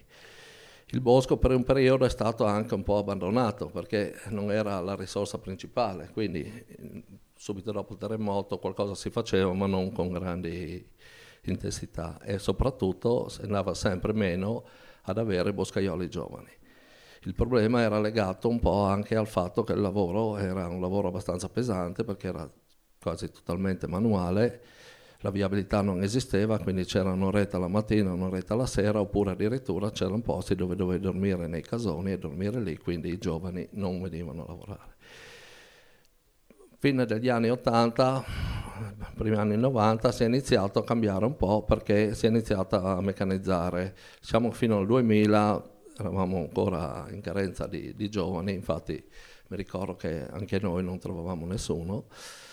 Dal 2005-2007 è cambiato un po', si è cominciato a comprare macchine, a meccanizzarci, già era iniziata prima la costruzione di viabilità forestale, quindi il bosco è cambiato. Siamo arrivati a una meccanizzazione abbastanza avanzata e abbiamo visto che ha iniziato a trovare anche operai giovani abbastanza preparati, che venivano tra l'altro da tutti i settori, perché in bosco pochi sono andati a scuola di boscaioli, però per dire noi avevamo squadre con giovani che avevano fatto qualsiasi tipo di formazione, però non boschiva. Diciamo che dal 2008-2009 anche come associazione abbiamo visto che era il caso di iniziare a formare la gente, abbiamo iniziato a fare un percorso di formazione sia per formarli sulle macchine nuove e sia soprattutto per la questione sicurezza. E lì con la Regione abbiamo fatto un po' di passaggi e abbiamo iniziato a mettere in piedi la formazione. È un dato che ci è rimasto come associazione. I primi anni che abbiamo fatto formazione avevamo anche 600 corsisti, quindi gente che veniva in bosco ce n'era, sì, che parlano tutti di fabbriche e di non fabbriche, però già 600 persone che facevano i corsi con noi siamo rimasti anche male, perché non avremmo mai pensato di avere un numero del genere. C'è stata un po' una sfida in quel periodo lì, perché ha iniziato a tirare, i nostri boschi hanno iniziato a tirare le ditte estere. In quel momento erano più meccanizzate di noi, un po' perché noi eravamo rimasti indietro, un po' avevamo anche un po' di regolamento che era un po' più ristretto. È stato cambiato un po' il regolamento e ha dato via a venire queste ditte con le macchine, con la meccanizzazione pesante, e avevamo questa concorrenza. Lì la Regione ha sfidato un po' anche le ditte, ha messo in piedi anche una serie di contribuzioni col PSR e tantissime ditte sono nate, quelle che c'erano sono ingrandite e al giorno d'oggi possiamo essere orgogliosi, perché in una situazione normale, penso, che non ci sia il Bostrico, non ci sia VAIA, la nostra ripresa annua dovremmo riuscire a farla da soli, quindi con giovani dei nostri, macchine delle nostre e soprattutto il valore aggiunto lasciarlo qua in Carnia, che non sarebbe male, no? Dopo, purtroppo, nel momento migliore, che era il migliore, è venuta VAIA, tutti dicono avete fatto i soldi con VAIA, sì, perché c'è materiale, invece secondo noi VAIA è venuta nel peggior momento che poteva venire nel nostro settore, perché come dicevo prima eravamo iniziati a organizzare, eravamo iniziati a attrezzarci, c'è stato il crollo del prezzo, non si riusciva a fare tutto, quindi siamo venuti fuori e soprattutto vedere il nostro patrimonio che lo avevamo curato per anni, perché dite come la mia, sono 40 anni che eravamo in bosco, i lotti che sono caduti con VAIA eravamo passati 4-5 volte, li avevamo lasciati bene perché c'erano le martellate fatte bene, i lavori fatti bene, e vederli così penso che sia stato un trauma più per noi che non fosse per gli altri, perché se fossimo stati in mancanza di lavoro potevamo dirlo, ma siccome lavoro ne avevamo non ci serviva VAIA. Poteva essere un'opportunità, perché VAIA poteva essere veramente un'opportunità, ma qualcosa si è fatto, però potevamo fare di più. Subito dopo VAIA si sapeva già che veniva il Bostrico, quindi perché la prassi è quella, piante per terra, piante in sofferenza, le stagioni come sono adesso purtroppo portano a questa malattia, e quindi non avevamo neanche finito VAIA che siamo trovati a avere questo Bostrico che ci ha portato via un'altra parte di patrimonio. Come che diceva lui, no? Adesso fare una previsione per il futuro è difficile, perché sì, adesso sta andando avanti ancora abbastanza, si vede che ha preso anche le zone dove noi non pensavamo neanche che venisse questo bostrico. Diciamo che con la Regione è stata presente durante VAIA, dopo col bostrico ha dato dei finanziamenti, tutti hanno detto anche lì avete finanziamenti, però con le piccoli prezzi che avevamo sul legname verde se noi dovevamo fare l'utile aziendale dovevamo andare a tagliare il verde e lasciare il bostrico lì, perché le differenze di prezzo anche col contributo era meglio andare a tagliare il verde. È stata una scelta delle ditte di continuare a fare il secco, contributo anche aiutato tantissimo la viabilità, perché è stata con VAIA è stata fatta tanta viabilità in posti dove non ci si poteva arrivare, quindi avendo la viabilità siamo riusciti a recuperare anche questa cosa qua. C'è sempre una discussione che si dice è meglio lasciarlo lì il secco, è meglio portarlo via. Io dico, nelle vallate come la mia, nel Val But, e anche qua adesso penso che anche lasciarlo lì non fa ombra a niente, perché tutti i versanti sono secchi, quindi non facciamo ombra a nessuno. Un bosco col bostrico, con le piante bostricate, alla fine cadono, alla fine sono per terra, sono un intralcio anche come convaia per gli animali, dove c'è quel situazione lì animali non si trovano. È difficile dirlo, però nelle situazioni dove c'è stata VAIA noi non abbiamo trovato un animale morto, abbiamo trovato animali morti dopo, che sono andati dentro nelle piante gli anni dopo, si sono rotti le gambe, sono rimasti lì. Dove è stato pulito ritornano anche gli animali, quindi penso che sia da puntare a fare pulire questa situazione e fare questo intervento qua, anche se non è proprio quello più economicamente vantaggioso, no? Un'altra cosa che volevo dire, come associazione siamo anche, l'associazione del Friuli Venezia Giulia è stata la prima in Italia, poi abbiamo fatto anche l'associazione nazionale, quindi siamo dentro nell'associazione nazionale, e i problemi che sono in giro per l'Italia sono gli stessi che abbiamo noi. Il problema più puntuale che si trova è il frazionamento delle proprietà private, perché dappertutto abbiamo questo problema. Non è come in Trentino, in Austria, che il maso rimane intero, quindi ha un valore, viene gestito bene. Il frazionamento porta all'abbandono, quindi il problema è quello. È un problema di viabilità, una viabilità ben fatta, dove serve, perché ci sono tante discussioni anche sulla viabilità. Io non entro nei meriti, serve o non serve. Dove serve, la viabilità serve, perché fa la differenza, se no il bosco viene abbandonato. Si è parlato tanto qua dentro di bosco gestito e non gestito. Io in Carnia, dopo io sbaglierò, non ho trovato boschi non gestiti. I nostri vecchi li hanno gestiti tutti, anche dove non siamo arrivati noi adesso. Con la viabilità che abbiamo fatto adesso, che siamo arrivati in posti che anni che non si veniva, non abbiamo detto questo bosco qua non è stato mai gestito, questo bosco qua è 50 anni che non lo tagliavano, quindi il bosco è sempre stato gestito, quindi se lo abbiamo trovato così è perché è stato gestito. Il bosco abbandonato è quello che veniva dagli sfalci, che è rimasto lì, dalla pedemontana, e secondo me è un bosco che bisognerebbe mettere mano, recuperare tutto quello che si arriva. Si parla tanto di biomasse, ma abbiamo sia le cartiere, sia i pannelli ficci, sia... L'ultima cosa, gli scarti vanno a finire, dalla lavorazione vanno a finire la biomassa, quindi un valore aggiunto.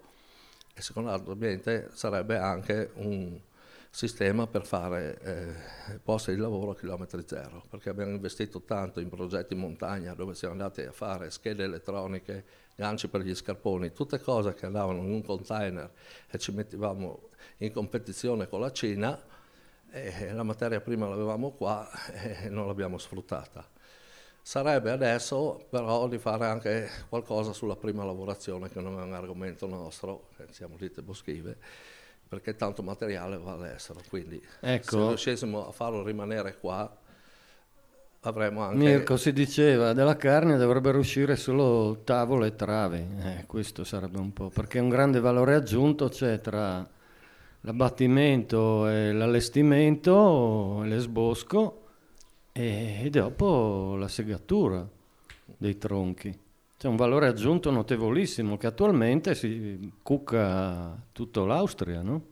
O per gran parte l'Austria, perché siamo un po' carenti anche dal punto di vista della dotazione di segherie. Ne abbiamo 5-6, parlo della Carnia, è una realtà che conosco meglio, 5-6 che però tagliano in un anno quanto una segheria media taglia austriaca taglia in 15 giorni, 20 giorni, insomma, no?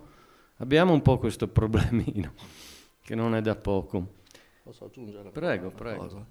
Volevo solo aggiungere, no, che sono contento di essere stato invitato, perché io ho visto tantissime trasmissioni dove si parlava di bosco e mancavano sempre i boscaioli, quindi sì, non so perché era... Sì, no, perché... No, è la verità comunque, sì, non è... abbiamo avuto VAIA, penso che da parte nostra, dappertutto dove c'era una squadra di protezione civile, che fossero stati i vigili del fuoco, che fosse stato chi vuole, davanti c'erano due boscaioli, sicuramente, no? Ed è giusto così, perché affrontare le piante, affrontare tutto quello che c'era, dovevano farlo i professionisti. Non ho mai sentito ringraziare nessuno, non ho mai visto nessuno. Perché allora prendiamo l'occasione per ringraziare tutti i boscaioli della Carnia per il grande lavoro che hanno fatto. Io volevo solamente dire che noi, se siamo qua e siamo presenti, siamo anche un valore aggiunto in questa emergente. Dove il bosco è gestito, si lavora, le strade sono a posto, quindi questo è da dirlo, no? Perché siamo qua e conosciamo il territorio. Con la regione abbiamo avuto, si può dire, carta bianca, gli ispettorati, tutti hanno fatto di tutto durante VAIA, siamo riusciti a far tutto e soprattutto abbiamo fatto della viabilità, degli varchi che sono stati criticati, che sono richiusi, che adesso se discutiamo andiamo a vedere dove sono, ci hanno lasciato fare soprattutto per la sicurezza degli operatori forestali. Quindi abbiamo avuto anche questa fortuna, perché all'inizio prevedevamo tot morti con VAIA e purtroppo c'è stato qualcuno, però non questi numeri qua, no? E quindi anche questo dialogo con la regione sarebbe più da discutere, anche trovarsi, discutere anche sulla viabilità, si parla tanto, serve da trovare. Come associazione non abbiamo mai risposto alle provocazioni, alle bandiere nere, di tutto quello che abbiamo preso, abbiamo solamente preso la gente che ci puntava il dito e portato in bosco. L'ultima volta abbiamo presentato un libro a Trieste, io purtroppo non ho potuto venire perché ho dovuto andare, c'è stato un incidente, ho dovuto andare a recuperare un mezzo, è venuta fuori una discussione da parte di ambientalisti, è stata una bella discussione, alla fine 15 giorni dopo li ho portati in bosco, gli ho fatto vedere il bosco gestito, il bosco non gestito, la viabilità cosa serve, cosa non serve, i sentieri erano le strade di una volta perché noi andavamo coi cavalli, adesso ci vuole una strada, finita si mette a posto, l'impatto sparisce, perché sparisce, torno a dire la viabilità dove serve, quindi noi siamo aperti come associazione, anche alle associazioni, se volete venire a vedere i cantieri, a vedere cosa si fa e soprattutto anche a vedere dove va a finire la roba, perché noi quando facciamo una gita portiamo a vedere le segherie, possiamo andare dalla Fantone, possiamo andare dappertutto a vedere il valore aggiunto che può rimanere qua da noi con questo materiale. È inutile che veniamo sul giornale a contraddire quello che ci dicono, non serve. Va bene. Non sono tanto dei discorsi però...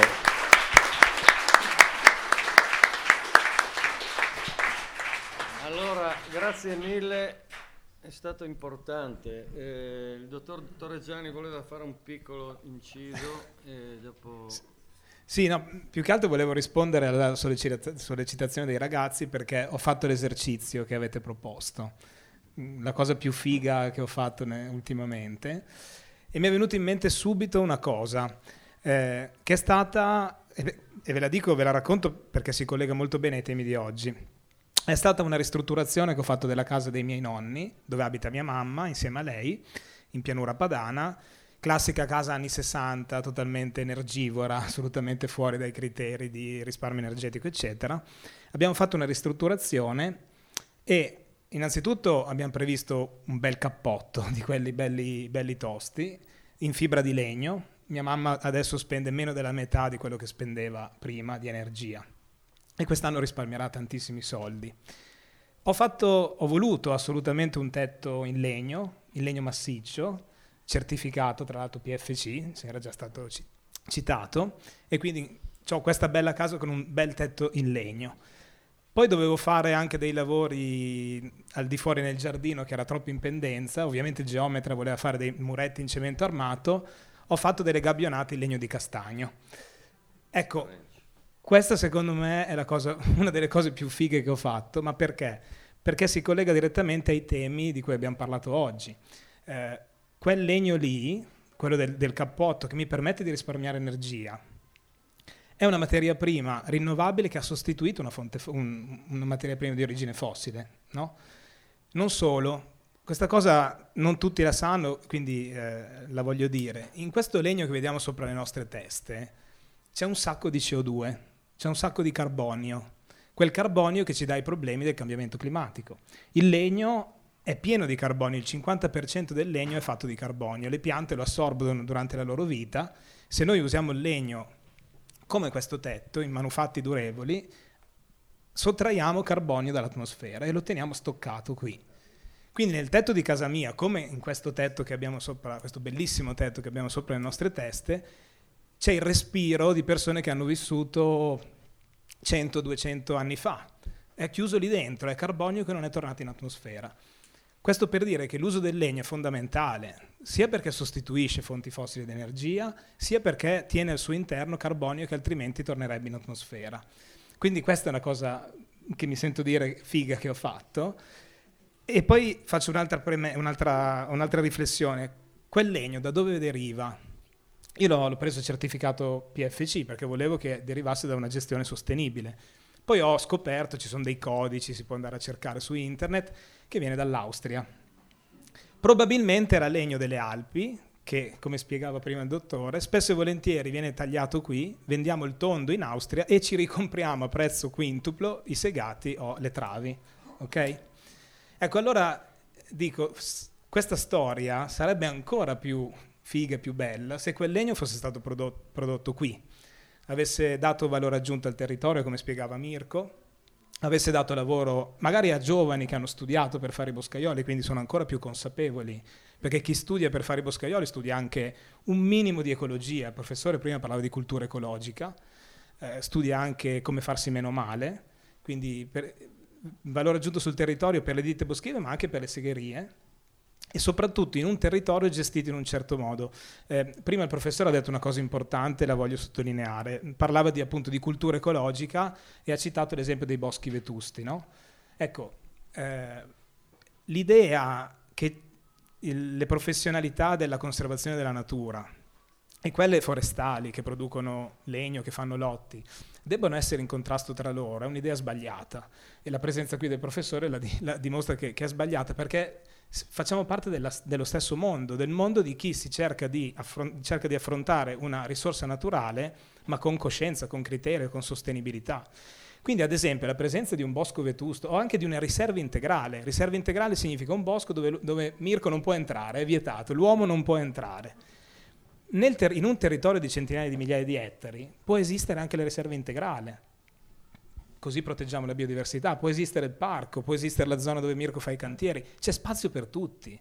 Questa è una cosa che purtroppo non ci si pensa mai, non si guarda mai al futuro con questo livello di dettaglio che deriva da un'idea di pianificazione a scala di paesaggio, no? Si critica magari il lotto, si critica esattamente quella particella in cui è stato fatto quel taglio, e non si fa mai un volo d'uccello su tutta la valle. In quella valle ci può essere il parco, la riserva integrale, il bosco vetusto, il bosco produttivo, la segheria, eccetera, eccetera. Quindi secondo me questa sarebbe la cosa veramente bella per il futuro, perché utilizzerebbe una risorsa rinnovabile che è a disposizione del territorio, farebbe lavorare un territorio, manterrebbe qui delle risorse, senza creare dei danni all'ecosistema e combattendo il cambiamento climatico. Perché, vi ripeto, l'uso del legno è combattere il cambiamento climatico, è stoccare CO2 in un manufatto durevole. Questo tetto durerà 200 anni, spero anche 300. per 300 anni non esce CO2 da questi tronchi. Poi magari se li riutilizziamo, e l'Italia è un'eccellenza nel riuso del legno, magari sta lì ancora per tanti anni e non torna in atmosfera. Ecco, quindi secondo me abbiamo tutte le capacità e le potenzialità per fare questa bella storia che ci chiedete di fare. Dobbiamo crederci di più a livello politico, a livello tecnico, a livello di opinione pubblica. Posso dire una cosa? Certo. Veloce, che dobbiamo aprire il dibattito. Sì, sempre veloce. No, in realtà appunto la prima volta che mi ha detto veloce mi sono quindi dimenticata, però ha di dire questa cosa che però la dico adesso, che si collega molto bene con quello che è appena stato detto, che Cioè, noi il futuro del cambiamento climatico, della tragedia climatica che ci aspetta, ce lo stiamo scegliendo. E questo è il problema. Cioè, siamo ancora in tempo per scegliere un futuro diverso. E anche se, cioè, sembra di no, veramente possiamo farlo. Quindi ricordatevi, per favore, che, cioè, ogni giorno noi scegliamo il cambiamento climatico, il disastro climatico e quello, tutto quello che succederà.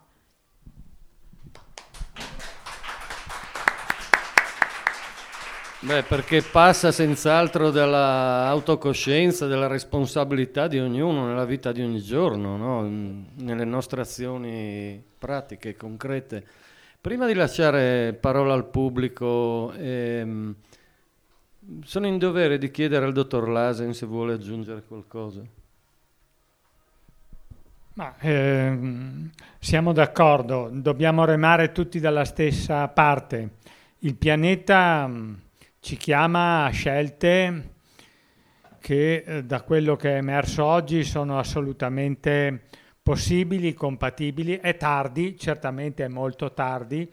Sappiamo che col cambiamento climatico, se anche dovessimo azzerare le emissioni oggi, la temperatura, l'anidride carbonica, per alcuni anni, decenni, continueranno ad aumentare. Ma l'importante è cambiare la tendenza. Quindi siamo di fronte da tempo a un bivio. Io parto dall'idea che le vere risorse, proprio ultimo, del pianeta, quelle più in crisi, sono la natura con la N maiuscola. Abbiamo meno del 3% di superficie terrestre rimasta naturale, e la biodiversità. Il crollo di biodiversità, che vale per piante e animali, è di fronte a tutti. E io considero, a partire proprio dalle utilizzazioni della foresta, tutti impegnati nella stessa direzione. Bene, ecco.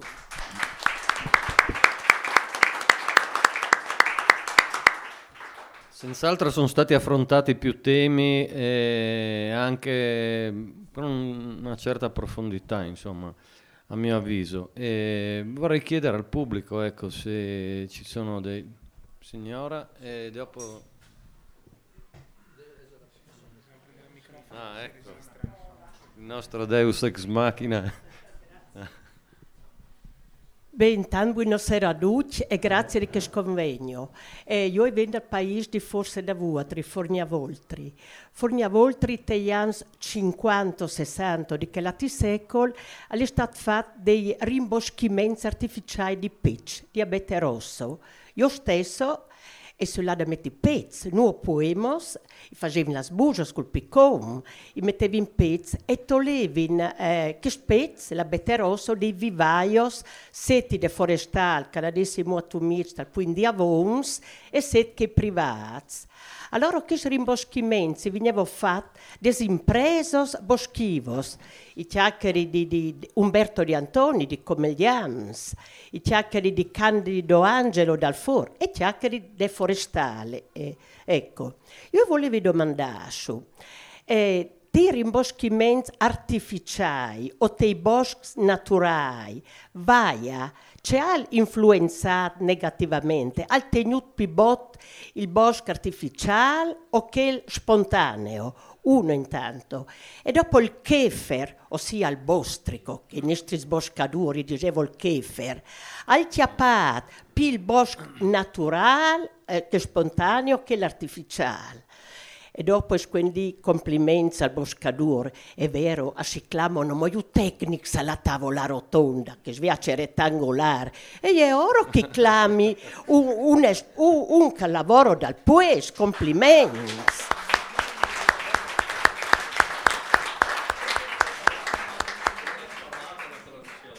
Perché che lo bosco è sempre stata una grande risorsa del nostro Carnia, da sempre, e i nostri svecchi sono tenuti da conto.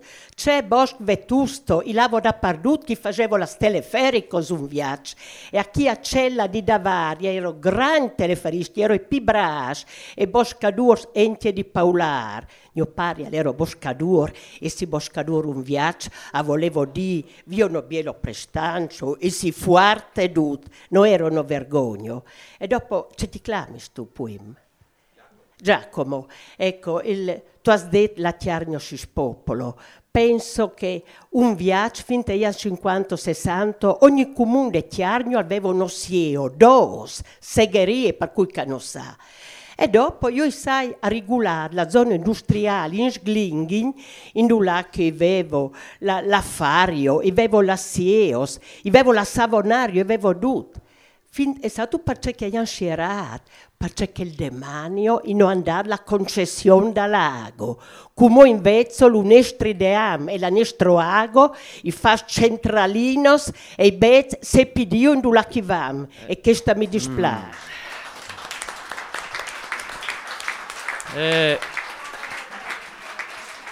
Un momento solo, signora, la ringrazio per la testimonianza molto molto interessante. Le rispondo subito velocemente. Da professionista così mi sono accorto che la maggior parte di boschi interessati da Vaia era quella di neoformazione, cioè boschi cresciuti sul prato. Così mi è capitato di osservare a Forni Avoltri, a Sauris, ad Ampezzo, insomma i boschi che non avevano una storia dietro, no? Forse anche la superficialità delle radici dell'abete rosso incide, anzi sicuramente. In quel caso lì è inciso parecchio. E allora questo, e dopo chiedeva, sì, i boschi naturali sono più resistenti rispetto ai rimboschimenti, che è anche un tema che oggi abbiamo toccato solo marginalmente, ma in realtà forse meritava un po', perché in realtà i rimboschimenti qua in Carnia o in regione Friuli Venezia Giulia non si facevano più da decenni. Invece adesso la regione ha anche finanziato dei rimboschimenti, io spero nei luoghi adatti, cioè sui versanti che rischiano di compromettere la loro stabilità, perché il bosco avanza lo stesso, cioè il rimboschimento, vabbè, comunque. Ecco, prego. Volevo proprio soffermarmi sulla piantumazione, no? Tema poco trattato in questo convegno, anche se devo dire che nei convegni non è che si possa parlare di tutto.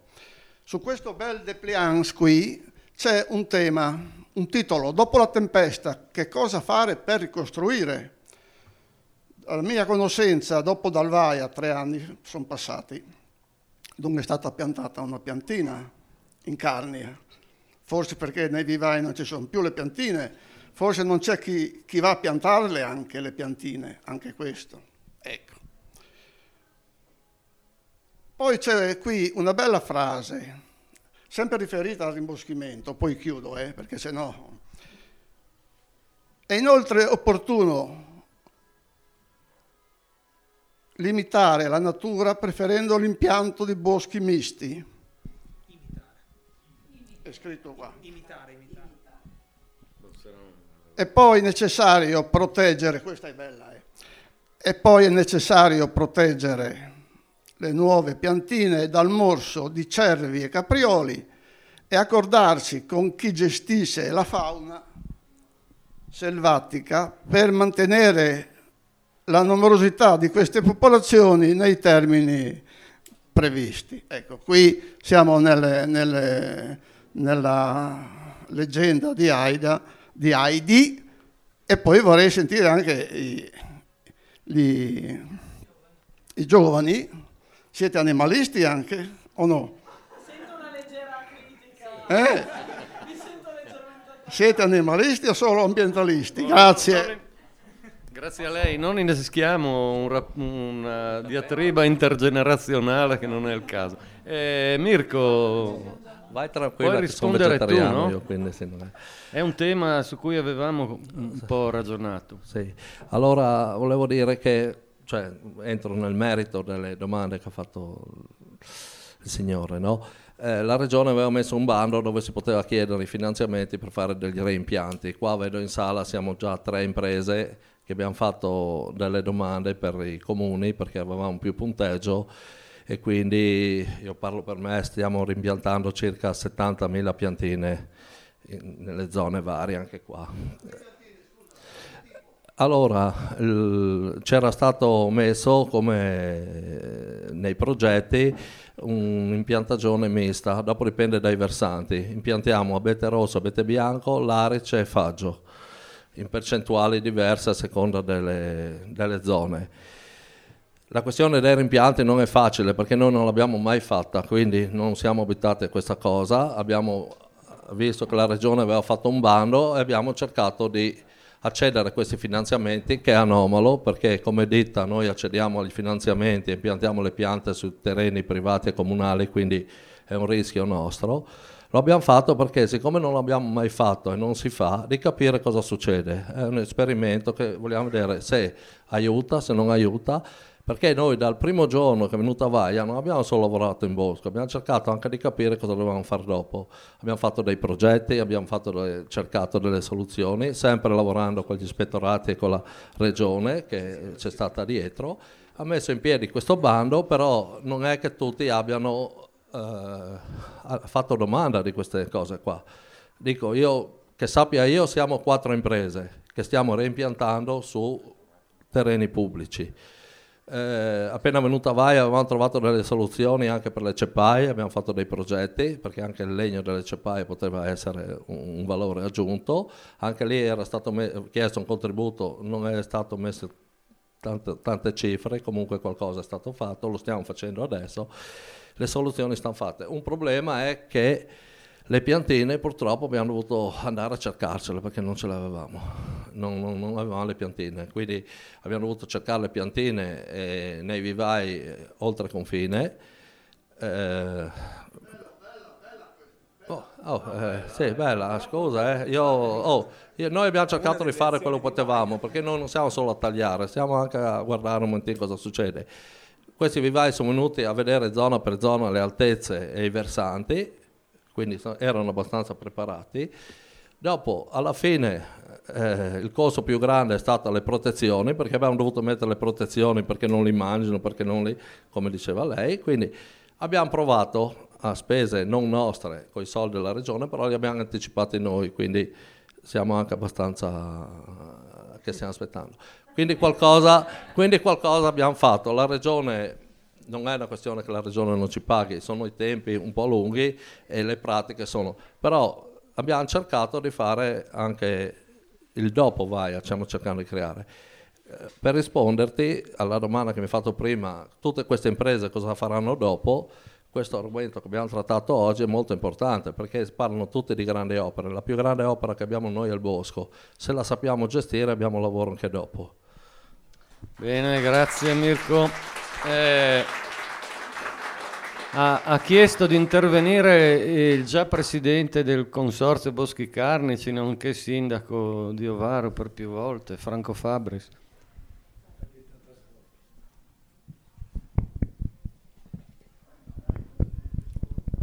Sì, i temi affrontati, che non è solo VAIA, ma sono talmente tanti che la discussione potrebbe essere molto ampia, ma punto su 2 cose. La collaborazione fra pubblico e privato, che devo dire, essendo stato presidente del consorzio, bisogna che faccia anche un po' di propaganda, ma sono stati fra i fondamenti. La collaborazione è indispensabile, ma non solo fra pubblico e privato, con i tecnici, con chi lavora, non solo i tecnici forestali intesi i dottori, ma chi lavora. Ecco, questa è una cosa, credo, indispensabile. Indispensabile come è indispensabile la sperimentazione. A suo tempo abbiamo fatto, che gradirei magari fosse proseguito, una collaborazione con l'Austria, con Osijek, si chiamava la Via del Legno, dove si collabora in quel posto a Osijek. I comuni si sono messi d'accordo, non fanno solo forestale, ma con la forestale fanno turismo e tutto il resto, e utilizzazione e anche industria evidentemente. Ecco, penso che sia una cosa che questa collaborazione, portare a vedere de visu sul posto come si fa, come si opera, non solo imitare ma anche migliorare quello che si sta facendo, che fanno da altre parti, credo sia indispensabile. Qui sopra c'è scritto CX, che non è una formula magica né una formula chimica, ma è il Consiglio dei 10 della Repubblica di Venezia. Qui si raccoglievano i tronchi e venivano portati con le zattere a Venezia per fare le navi, non solo, ma da ulteriori spiegazioni anche per la legna da brucio, quindi serviva a tutto. Si raccoglievano, venivano raccolti, fate le zattere e portato lì. Ecco, questo per dire che la sperimentazione, l'utilizzazione, la collaborazione è indispensabile.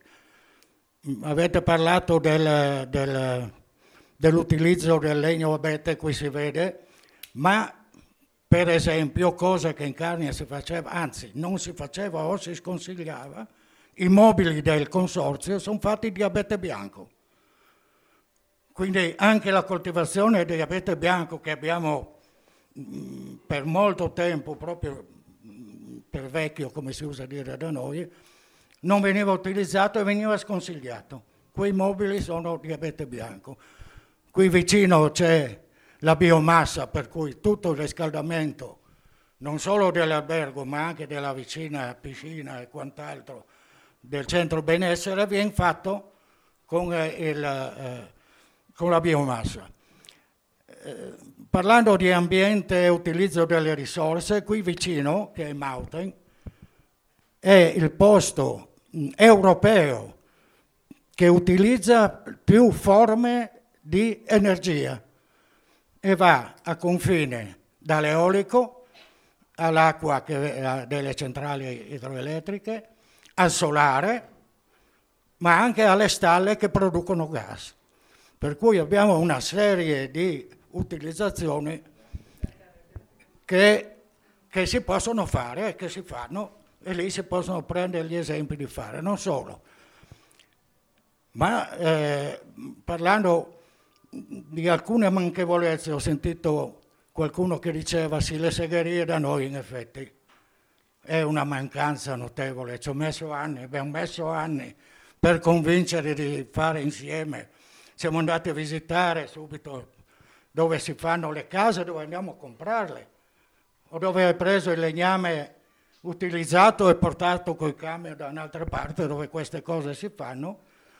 C'è sempre a Mountain un'azienda dove si progetta, si costruisce, si fornisce dal progetto alla esecuzione delle case in legno, che curano tutto insieme l'attività, dall'utilizzo boschivo alla segheria, tutti insieme hanno fatto l'unione e forniscono la casa già fatta che viene portata anche a Ovaro. Ecco, questo per dire, VAIA sì è stato un disastro veramente, chi si rende conto, io mi ricordo, anche perché sono una certa età, mi ricordo l'alluvione del 66, chi era nato in quei tempi, ma era un disastro immane. Ecco, direi che è molto simile a quello che sta accadendo o quello che è accaduto adesso, forse non ci rendiamo neanche conto. Per cui, ecco, non vorrei magari che l'esempio fatto dal giornalista Luigi, no, che ci rimanessero i lupi e i cinghiali, visto che hai detto abbandoniamo. No, che qualcuno dice si può abbandonare, ecco, bravo. Anche perché invece c'è proprio in questo periodo chi utilizza anche per il benessere personale quello che c'è oltre all'utilizzazione boschiva fatta dai nostri operatori. Ecco, per cui da questo convegno vorrei dare un suggerimento così spassionato, anzi appassionato, che è quello di continuare o di riprendere quell'attività, vedo che lo fate, quelle attività di collaborazione globale di tutti, ma investire tutti, proprio anche dal tecnico forestale, ma al progettista, a tutti quelli che c'entrano in questa terra, di cercare di unificarsi e fare tutto qualcosa, tutto insieme. perché è l'unica risorsa, l'unica possibilità per continuare. Bene, grazie.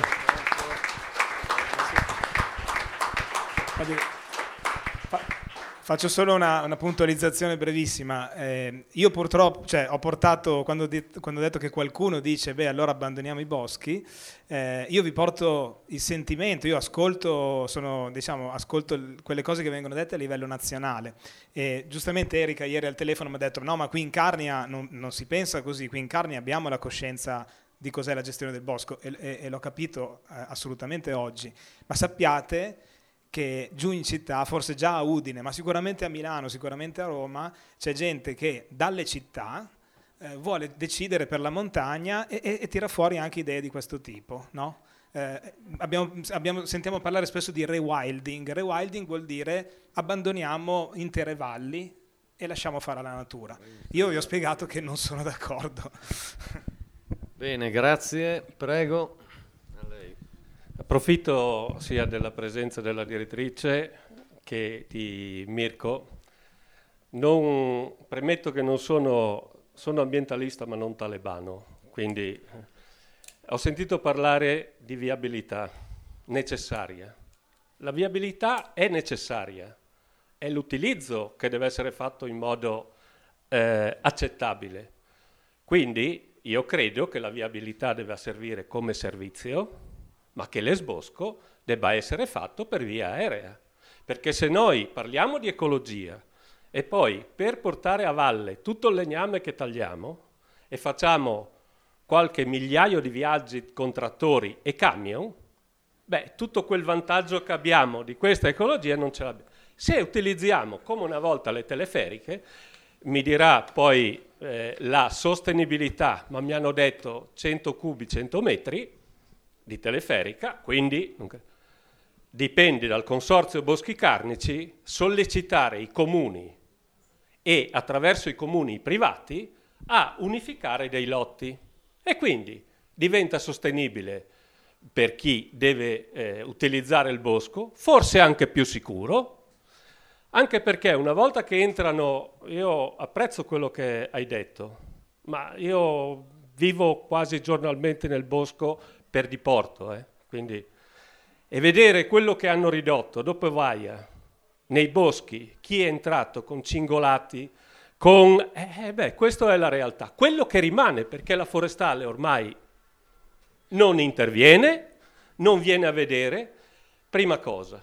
Seconda cosa, io credo che utilizzando la teleferica, ma questo è un parere che chiedo a te, io non sono un tecnico, probabilmente la sramatura può avvenire in un unico punto, non rimangono tutti quei residui nei boschi per cui sono intransitabili e forse qualche po' di bostrico si porta via quando si porta via.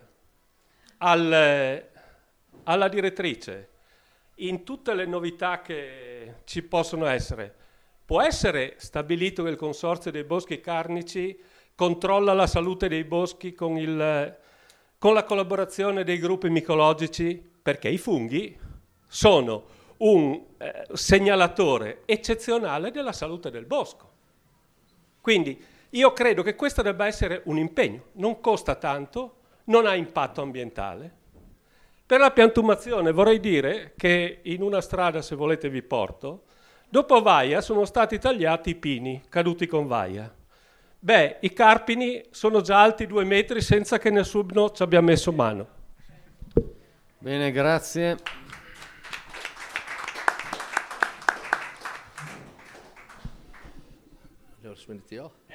Sì, no, non sai che tu sei.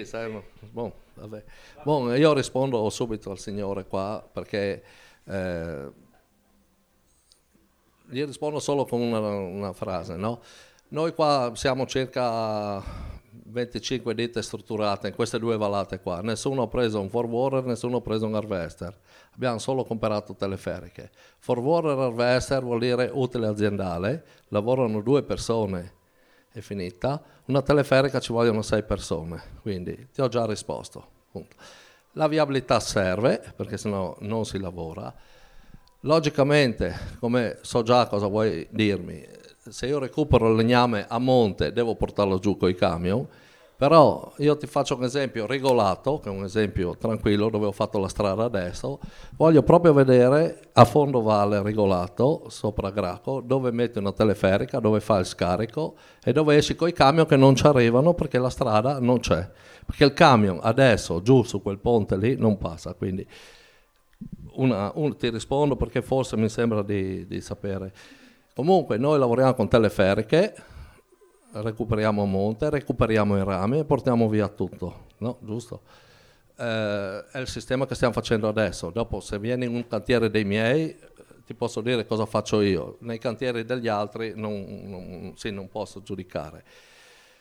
Come hai detto tu sui rimpianti, io non ti dico va bene il rimpianto, non va bene il rimpianto. Io ho risposto al signore che la regione ha messo dei soldi, solo poche, non era una polemica contro neanche il signore, Io ho detto, ho messo un contributo, poche persone l'hanno chiesto, solo aziende, quindi sì, non era per far polemica. Abbiamo provato, fra qualche anno vedremo i risultati. Al limite avremmo mangiato un po' di soldi della comunità europea per fare una prova. In certe zone la rinnovazione sta venendo su, in certe zone non sta venendo su niente. Quindi abbiamo avuto l'occasione di fare una prova, se non si prova non si può dire bene o male, se non si lavora non si sbaglia, diceva mio padre, che non era tanto saggio, però diceva così. Noi abbiamo provato, abbiamo messo del nostro, comunque. Io ho detto all'inizio, chiunque vuole può venire a vedere un cantiere dei nostri. Io sono aperto alle discussioni.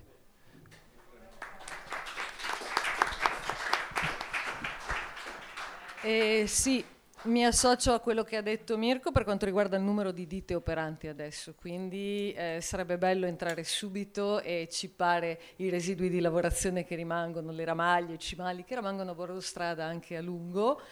Il problema è che esistono poche ditte specializzate, salvo che una ditta più strutturata come Mirko, come poche altre, abbia tutti i macchinari in loco, bisogna subappaltare certe lavorazioni come questa. Io stessa che ho la direzione lavori di una quarantina di lotti boschivi, non uno o due, 40 su tutta la Carnia, devo troppi, ma questo è il ruolo del consorzio. No, ma la direzione lavori si fa, è che io non posso sostituirmi alle imprese che faranno la cipatura e quindi mi vedo 1, 2 ditte promettere la prossima settimana andrò, eccetera. E quindi voi, utenti, fruitori del bosco per altre ragioni, vi vedete quello che sembra essere un degrado. Quindi sicuramente vorrei sollecitare tutti noi alla pazienza.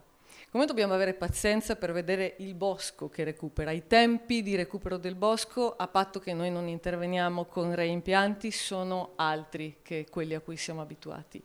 La pazienza però anche di considerare il lavoro immane che è stato fatto in questi 4 anni di recupero e tuttora stiamo completando interventi di recupero di VAIA.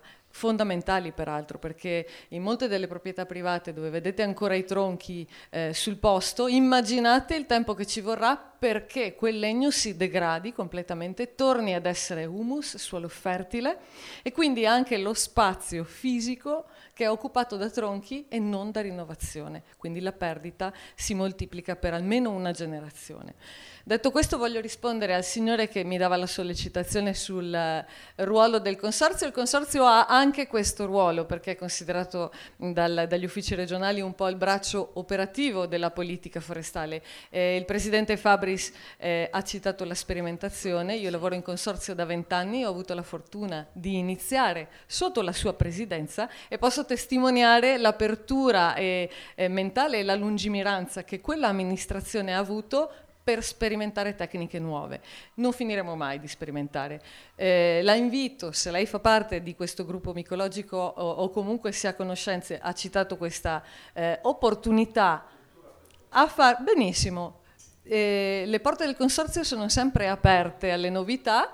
Benissimo, per cui proponete questa cosa, vi preannuncio che nel prossimo mese, indicativamente di ottobre, usciremo con un evento pubblico in cui presenteremo proprio a livello di sperimentazione tutte le novità che il Consorzio ha in serbo per il prossimo anno e mezzo, e in cui abbiamo bisogno della partecipazione di tutti voi, e mettendo anche a disposizione i vostri boschi se necessario, perché proprio per sperimentare tecniche nuove e modi nuovi.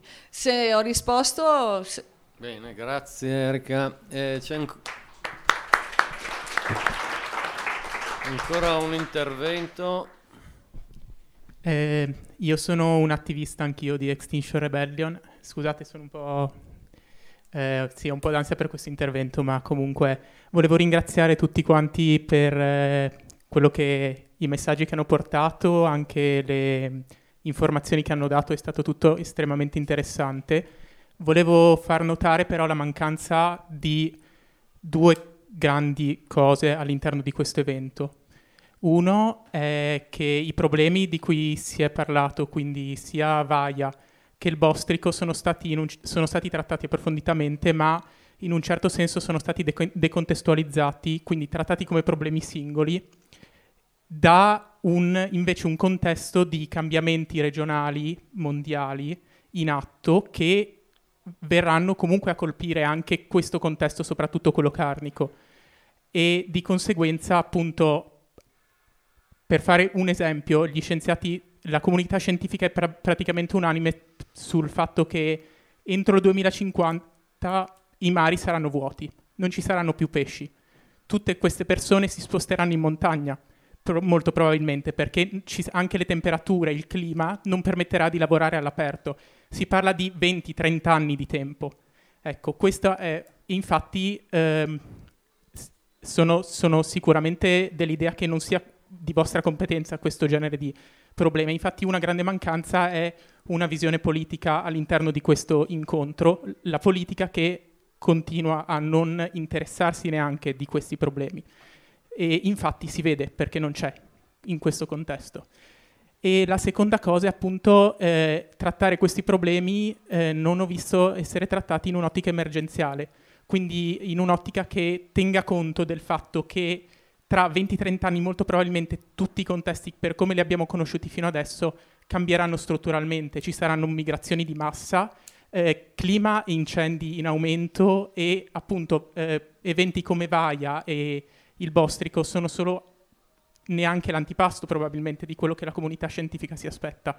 Ecco, la mia richiesta, il mio interesse è presente all'interno di questa comunità una dimensione per poter parlare, per poter portare delle visioni anche di questo tipo di dinamiche strutturali a cui stiamo andando incontro, o non c'è proprio una voce su queste problematiche, macro problematiche? Ecco. Forse ti aspettavi un po' troppo, no?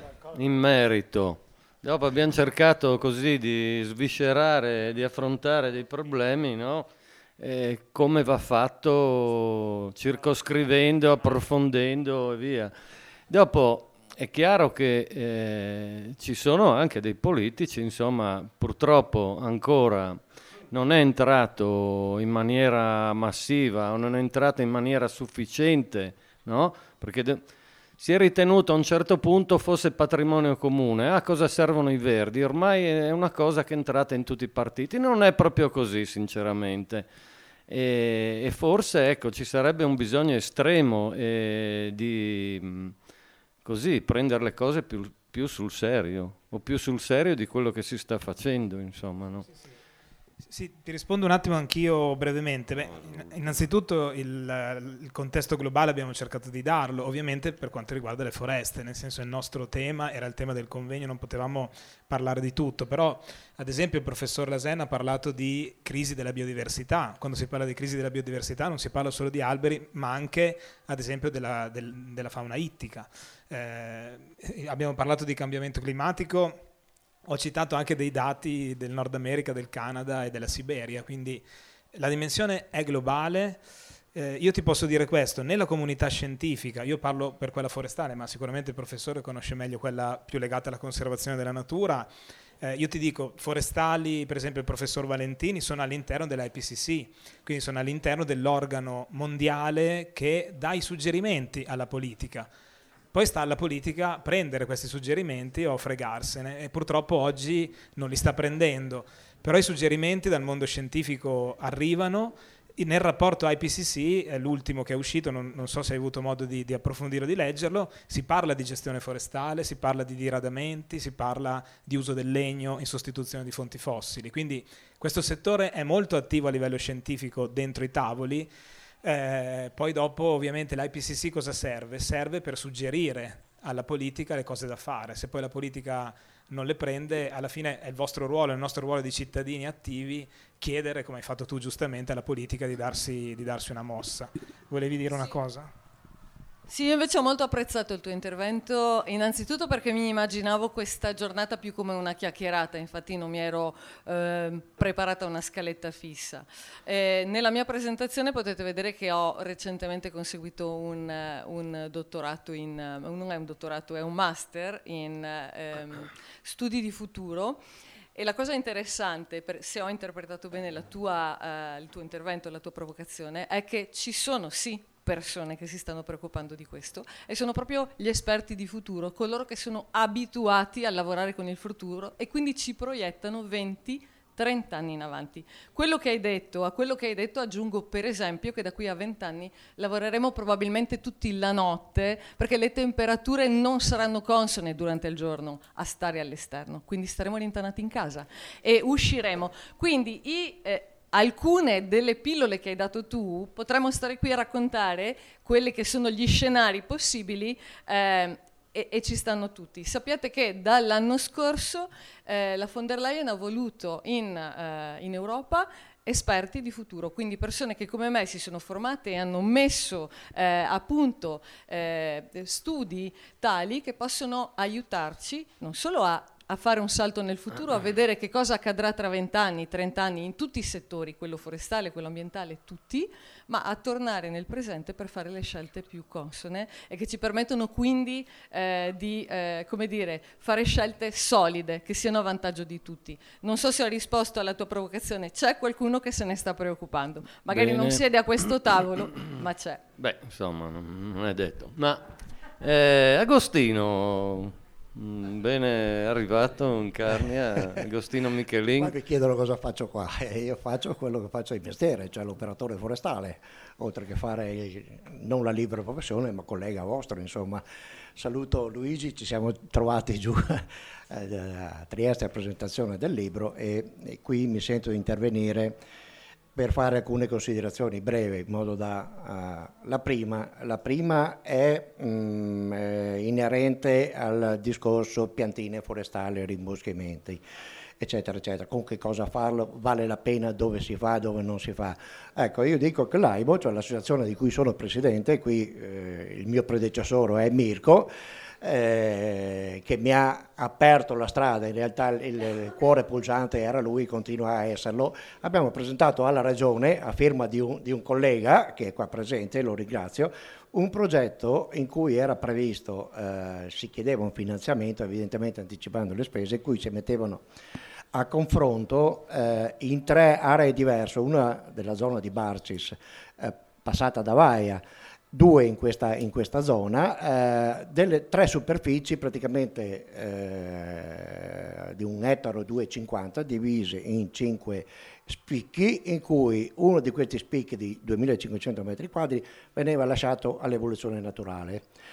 L'altra piantumata, cioè pulite, e una veniva lasciata così com'era, e vedere che cosa succedeva, l'altra piantumata con piantine di tipo diverso, e abbiamo indicato anche le specie, cambiando da quelle tradizionali, mettendo dentro quelle tradizionali, ma proprio in conseguenza delle percezione ormai quasi certa del cambiamento climatico, introducendo più latifoglie, come l'acero, come frassino, a seconda delle zone, assieme a quelle, sapendo che si andava a toccare un po' la sensibilità di certi comuni in cui l'amore per le conifere è una cosa, è come tagliarle un piede. L'altro, in questi, la realtà anche dalle mie parti così, io lavoro in una zona completamente diversa da queste, l'altra fetta in tutte e tre le zone era quello di provare in via sperimentale la semina. cosa che è abbandonata da anni, non viene più fatta e purtroppo la regione ci ha detto che in questo non c'era nulla di innovativo, non nella semina ma nell'insieme del progetto. Ora la regione Veneto, o meglio di là, ha chiesto un finanziamento europeo di qualcosa con gli stessi principi, con aree della stessa superficie, dislocata lungo il nord Italia, però l'importo di finanziamento mi pare che sia passato è qualche decina, mi pare 16 milioni di euro. Allora vuol dire che noi altri, le imprese boschive che ci sono qua, sono quelle che sono andate davanti alla protezione civile a tirarli fuori dalle peste, a tirare fuori l'Enel, qualcosa in testa ce l'hanno. L'altra cosa che volevo dire è proprio questa. Io rivendico il ruolo non dei boscaioli, ma quello che continuo a chiamarli operatori forestali. Molto spesso mi sono trovato a litigare con qualcuno che salta davanti agli operatori. Gli operatori sono come me, che sono un caso eccezionale, insomma, perché laureato non è semplice andare in bosco, mi è stato più difficile di un normale boscaiolo.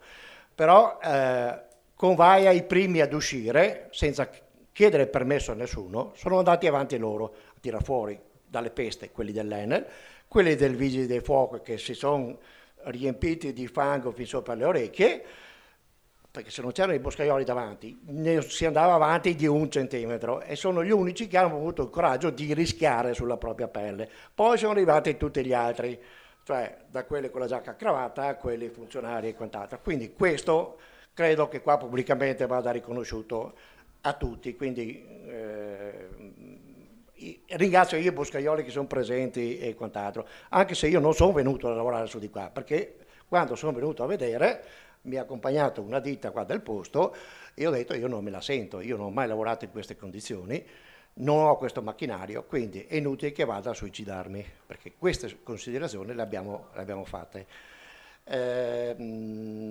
L'altra cosa, qui ci sono dei giovani e mi allaccio al discorso che aveva fatto l'ex presidente del consorzio, in cui auspica la collaborazione tra enti pubblico e privato. Noi con il Consorzio Boschi Carnici, con Legno Servizi, stiamo andando in questa direzione. Ricordo che l'anno scorso ci siamo trovati, Erika, abbiamo ospitato l'associazione nazionale, alcuni, una decina, quindicina, forse erano anche di più, 20, dell'associazione degli studenti di scienze forestali, quindi del nostro futuro. La Erika le ha portati a vedere i boschi vetusti, eccetera, eccetera, Mirko le ha portate nel suo cantiere, io le ho portati a vedere nella zona pedemontana pordenonese cosa si fa in una faggeta dopo 60 anni, che non è abbandonata, che è stata gestita e lasciata all'evoluzione naturale nel tempo. Quindi a loro giro l'invito, ai giovani, chiedete di venire a vedere, chiedete, potete venire domani mattina, chiedete informazioni dove stiamo lavorando e qualcuno vi ospita e vi spiega che cosa sta facendo. Perché loro sono recettivi, mi trovo nella situazione che io lavoro su una strada pubblica, dove mi arriva la signora che mi dice mi state tagliando il bosco. Per un attimo ho avuto il dubbio che fosse la proprietaria, in realtà poi, dopo mi sono ricordato che invece i proprietari sono di sesso maschile, quindi non c'entrava niente. Allora, per cercare di spiegare, cioè ho interrotto il lavoro con la torretta, giusto per dire, rispondere a qualcuno, lavoro solo esclusivamente con la torretta. Teleferica? Sì, con la teleferica, è una torretta mobile, quindi in bosco si entra solo a piedi per fare l'abbattimento e a piedi si agganciano le piante e si lavora a strada. Quindi il disturbo che si fa è praticamente, non dico nullo, perché c'è una certa quantità di piante che possono essere scortecciate soprattutto in certi periodi, cioè che hanno delle piccole lesioni, ma si dice il direttore dei lavori, noti che sacrifica una pianta e ne salva una da un'altra. Allora a questa signora ho dovuto spiegare che cos'è un taglio boschivo, cioè che era tutta arrabbiata, aveva questo colore qua, che è una cosa indescrivibile. Allora gli ho detto, lei mi dice dove io ho tagliato, qua ho tagliato e là devo ancora tagliare. È stata presa dal panico, ma come lei ha tagliato qua? Da dove viene la catasta? Da là, cioè c'è gente in giro che purtroppo È una forma, io la chiamo benevola ignoranza, cioè critica gli interventi forestali, ma non perché non ha la cultura, l'istruzione per capire cosa sta facendo un operatore forestale. Quando gli ho detto guarda che qua abbiamo già tagliato, ah non dovete tagliar via tutto, cioè siamo palesemente nelle condizioni in cui persone, ma anche anziane, cioè questi qua sono proprietari di boschi limitrofi, quindi appena più là, pensava che si tagliasse via tutto raso. Ecco, questa io invito loro perché vorrei evitare di trovarmi per situazioni di questo genere. L'altra, basta, mi fermo qui per provocare, se no vado, se mi viene in mente qualcos'altro. Grazie. Ben, grazie io. Mille. Intervento. C'è qualche altro intervento? Claudio? Bene. Sì, dico solo che questa descrizione che ha fatto ora è molto più comune di quanto pensiate, soprattutto fuori dagli ambienti di montagna, in Toscana, in Lazio. Io ogni giorno mi telefono in ufficio raccontando storie di questo tipo. La gente non sa più cosa significa gestire il bosco e quindi fanno la protesta, si legano agli alberi, eccetera, eccetera. Però questa apertura che ho visto oggi, sia da parte di Mirko che da parte dell'Associazione delle Imprese Boschive, è fondamentale. Portiamo la gente in bosco, anche del consorzio. Facciamo vedere come si lavora in bosco. Se non puntiamo anche un pochino sulla comunicazione, e l'evento di oggi è comunicazione a tutti gli effetti, avremo sempre più questi casi. Dato che l'avete citato già 2 volte, questo libro, io ho scritto un libro per ragazzi, è un romanzo per ragazzi, ma che va proprio in questa direzione. Io ho messo, romanzando, diciamo, in contrapposizione un cittadino e un uomo di montagna, insieme a una storia d'amore tra 2 ragazzi, il libro è questo qui, e si cerca proprio di far capire questo, che l'incontro dei 2 mondi, quelli che vivono in montagna, quelli che vivono fuori dalla montagna, ma magari vogliono decidere per la montagna, in realtà trovano un equilibrio se, come diceva il professor Lasen prima, si va in bosco, si mettono i piedi per terra, si osservano le cose e si studiano insieme. Quindi questo è anche un invito che faccio sia al Consorzio che alle Imprese Boschive, ma sembra che ci sia l'apertura, che alle associazioni ambientaliste. Troviamoci insieme in bosco a discutere davanti a un cantiere, davanti a un'utilizzazione, perché lì poi tanti dubbi si dipanano, insomma si capisce cosa significa gestione, che non è distruzione, tra l'altro il taglio raso in Italia è pure vietato, quindi insomma cerchiamo di tornare a vivere il bosco piedi per terra. Anzitutto una precisazione la dobbiamo fare, perché quando abbiamo immaginato il titolo, no? Abbiamo detto le martellate di Dio. In effetti mi fa notare Paola, non l'abbiamo spiegato forse per chi non è del settore, no? Perché questo titolo che appare anche un po' forte, no? Le martellate di Dio, ma lascerei a Gigi questa spiegazione, perché è un'altra osservazione. Sì, è vero, mi rivolgo a Tommaso, no? Extinction Rebellion, che abbiamo parlato a lungo di questo incontro, forse non abbastanza, poi noi sommersi da tutti gli altri incontri, però comunque un inizio, insomma, no? Un modo di partecipare, di non dimenticarsi anche di chi ha uno spirito critico, di chi ha di fronte anni difficili, più di noi che abbiamo un'età più avanzata, abbia il pieno diritto di partecipare a incontri come questo, capendone anche la complessità. Penso che tutti possiamo migliorare e che sia una buona cosa aprire a tutte le voci la possibilità di entrare nei temi. Questo forse è specifico, è vero, ce ne sono stati altri, ne cito uno, abbiamo fatto l'incontro a Forni Avoltri proprio verso la fine, un nuovo inizio, dove proprio il libro di Marco Pacini è stato, che è qui presente con noi, che proprio è pensare la fine, no? Quindi, come dire, essere veramente pessimisti su quello che potrà essere lo sviluppo del discorso climatico o del futuro del pianeta, però farlo con uno spirito costruttivo comunque, no? Diciamo che è utile essere molto pessimisti perché forse andrà meglio di come ce l'aspettiamo, ma il futuro non è che possiamo prevederlo, però è importante in qualche modo avere tutte le voci, è stato un modo, insomma, per iniziare, magari si potrà migliorare in futuro. Mi fermo qua su questa cosa, però voglio dire, altri incontri dove partecipare ci sono stati, magari ce ne saranno in cui anche è più vicino allo spirito così di vedere il problema per quello che è globalmente. Oggi effettivamente parliamo di foreste, anche perché, come si è detto all'inizio, no, l'urlo improvviso è stato uno svegliarsi, cioè nella normalità la crisi climatica è arrivata prepotentemente e questo è un segnale che tutti dovevano ricevere, in qualche modo hanno ricevuto. Chiedo a Gigi questa... Un attimo, allora, siccome non possiamo abusare della pazienza, io ho capito che, ecco, e sono molto contento che gli spettatori siano ancora quasi tutti presenti, però chiedo ancora un attimo, 3 minuti, ecco, facciamo così, 3 minuti, martellata. Ecco, sì, questo era Gigi, quello che stavo chiedendo. Veloce. Sì, giustamente, l'abbiamo dato per scontato, effettivamente scontato non è. Allora, la martellata è un'operazione tecnica che si fa in campo forestale, sostanzialmente è la scelta delle piante da abbattere. Perché si chiama martellata? Perché lo strumento con cui si scelgono è un vero e proprio martello che ha un manico, da un lato c'è un'accetta con cui si toglie una parte di corteccia, dall'altro lato c'è un vero e proprio martello con un timbro identificativo dove, battendo sulla pianta, quindi dando proprio una vera e propria martellata, si imprime un simbolo, che è il simbolo, il sigillo del dottore forestale, che quindi si prende la responsabilità di aver scelto quella pianta e non quelle 2 vicine o quelle 3 vicine. Quindi la martellata è l'operazione simbolo del dottore forestale, la scelta delle piante in un lotto da abbattere. E quindi la martellata di Dio, con il fulmine sotto perfetto, l'abbiamo fatta apposta. Bene, dottor Lasen. Ma io cito solo dei temi che sono emersi, perché ognuno dei quali richiederebbe un singolo convegno. Rimboschimenti. Troppo lungo fare un discorso, non li dobbiamo solo criminalizzare. I danni da ungulati, anche questo è un tema che da solo porterebbe via tantissimo tempo, abbiamo varie esperienze.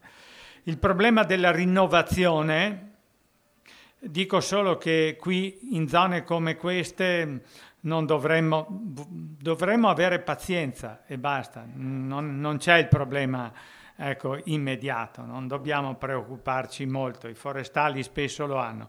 Ultima questione ecologica più importante che non è molto emersa, cioè molti dei nostri boschi vediamo legno che fatica a decomporsi, che impiega molti anni, è il frutto di mancanza, di impoverimento della terza componente, che è quella dei biodecompositori. Nei boschi veri, ecco, naturaliformi, questi sono ancora importanti. Sono tutti temi da trattare in altre occasioni. Bene, come abbiamo visto, chiudo. Come abbiamo visto, gli argomenti sono tanti e ci vorrebbero ore e ore, no? Per approfondirli maggiormente. Ecco, un auspicio e una sollecitazione che faccio all'AIBO, siccome abbiamo visto che anche in tema di politica forestale bisogna essere tempestivi, cioè bisogna intervenire in tempi sufficientemente brevi, dovrebbe essere costituito a livello regionale magari un tavolo permanente, no? Con gli operatori di settore, corpo forestale regionale, e di modo da prendere provvedimenti tempestivi su quel che succede, ecco, e questo prevenendo un po', no, anche possibili futuri disastri. Ringrazio tutti, spero che il pomeriggio sia stato interessante e arrivederci.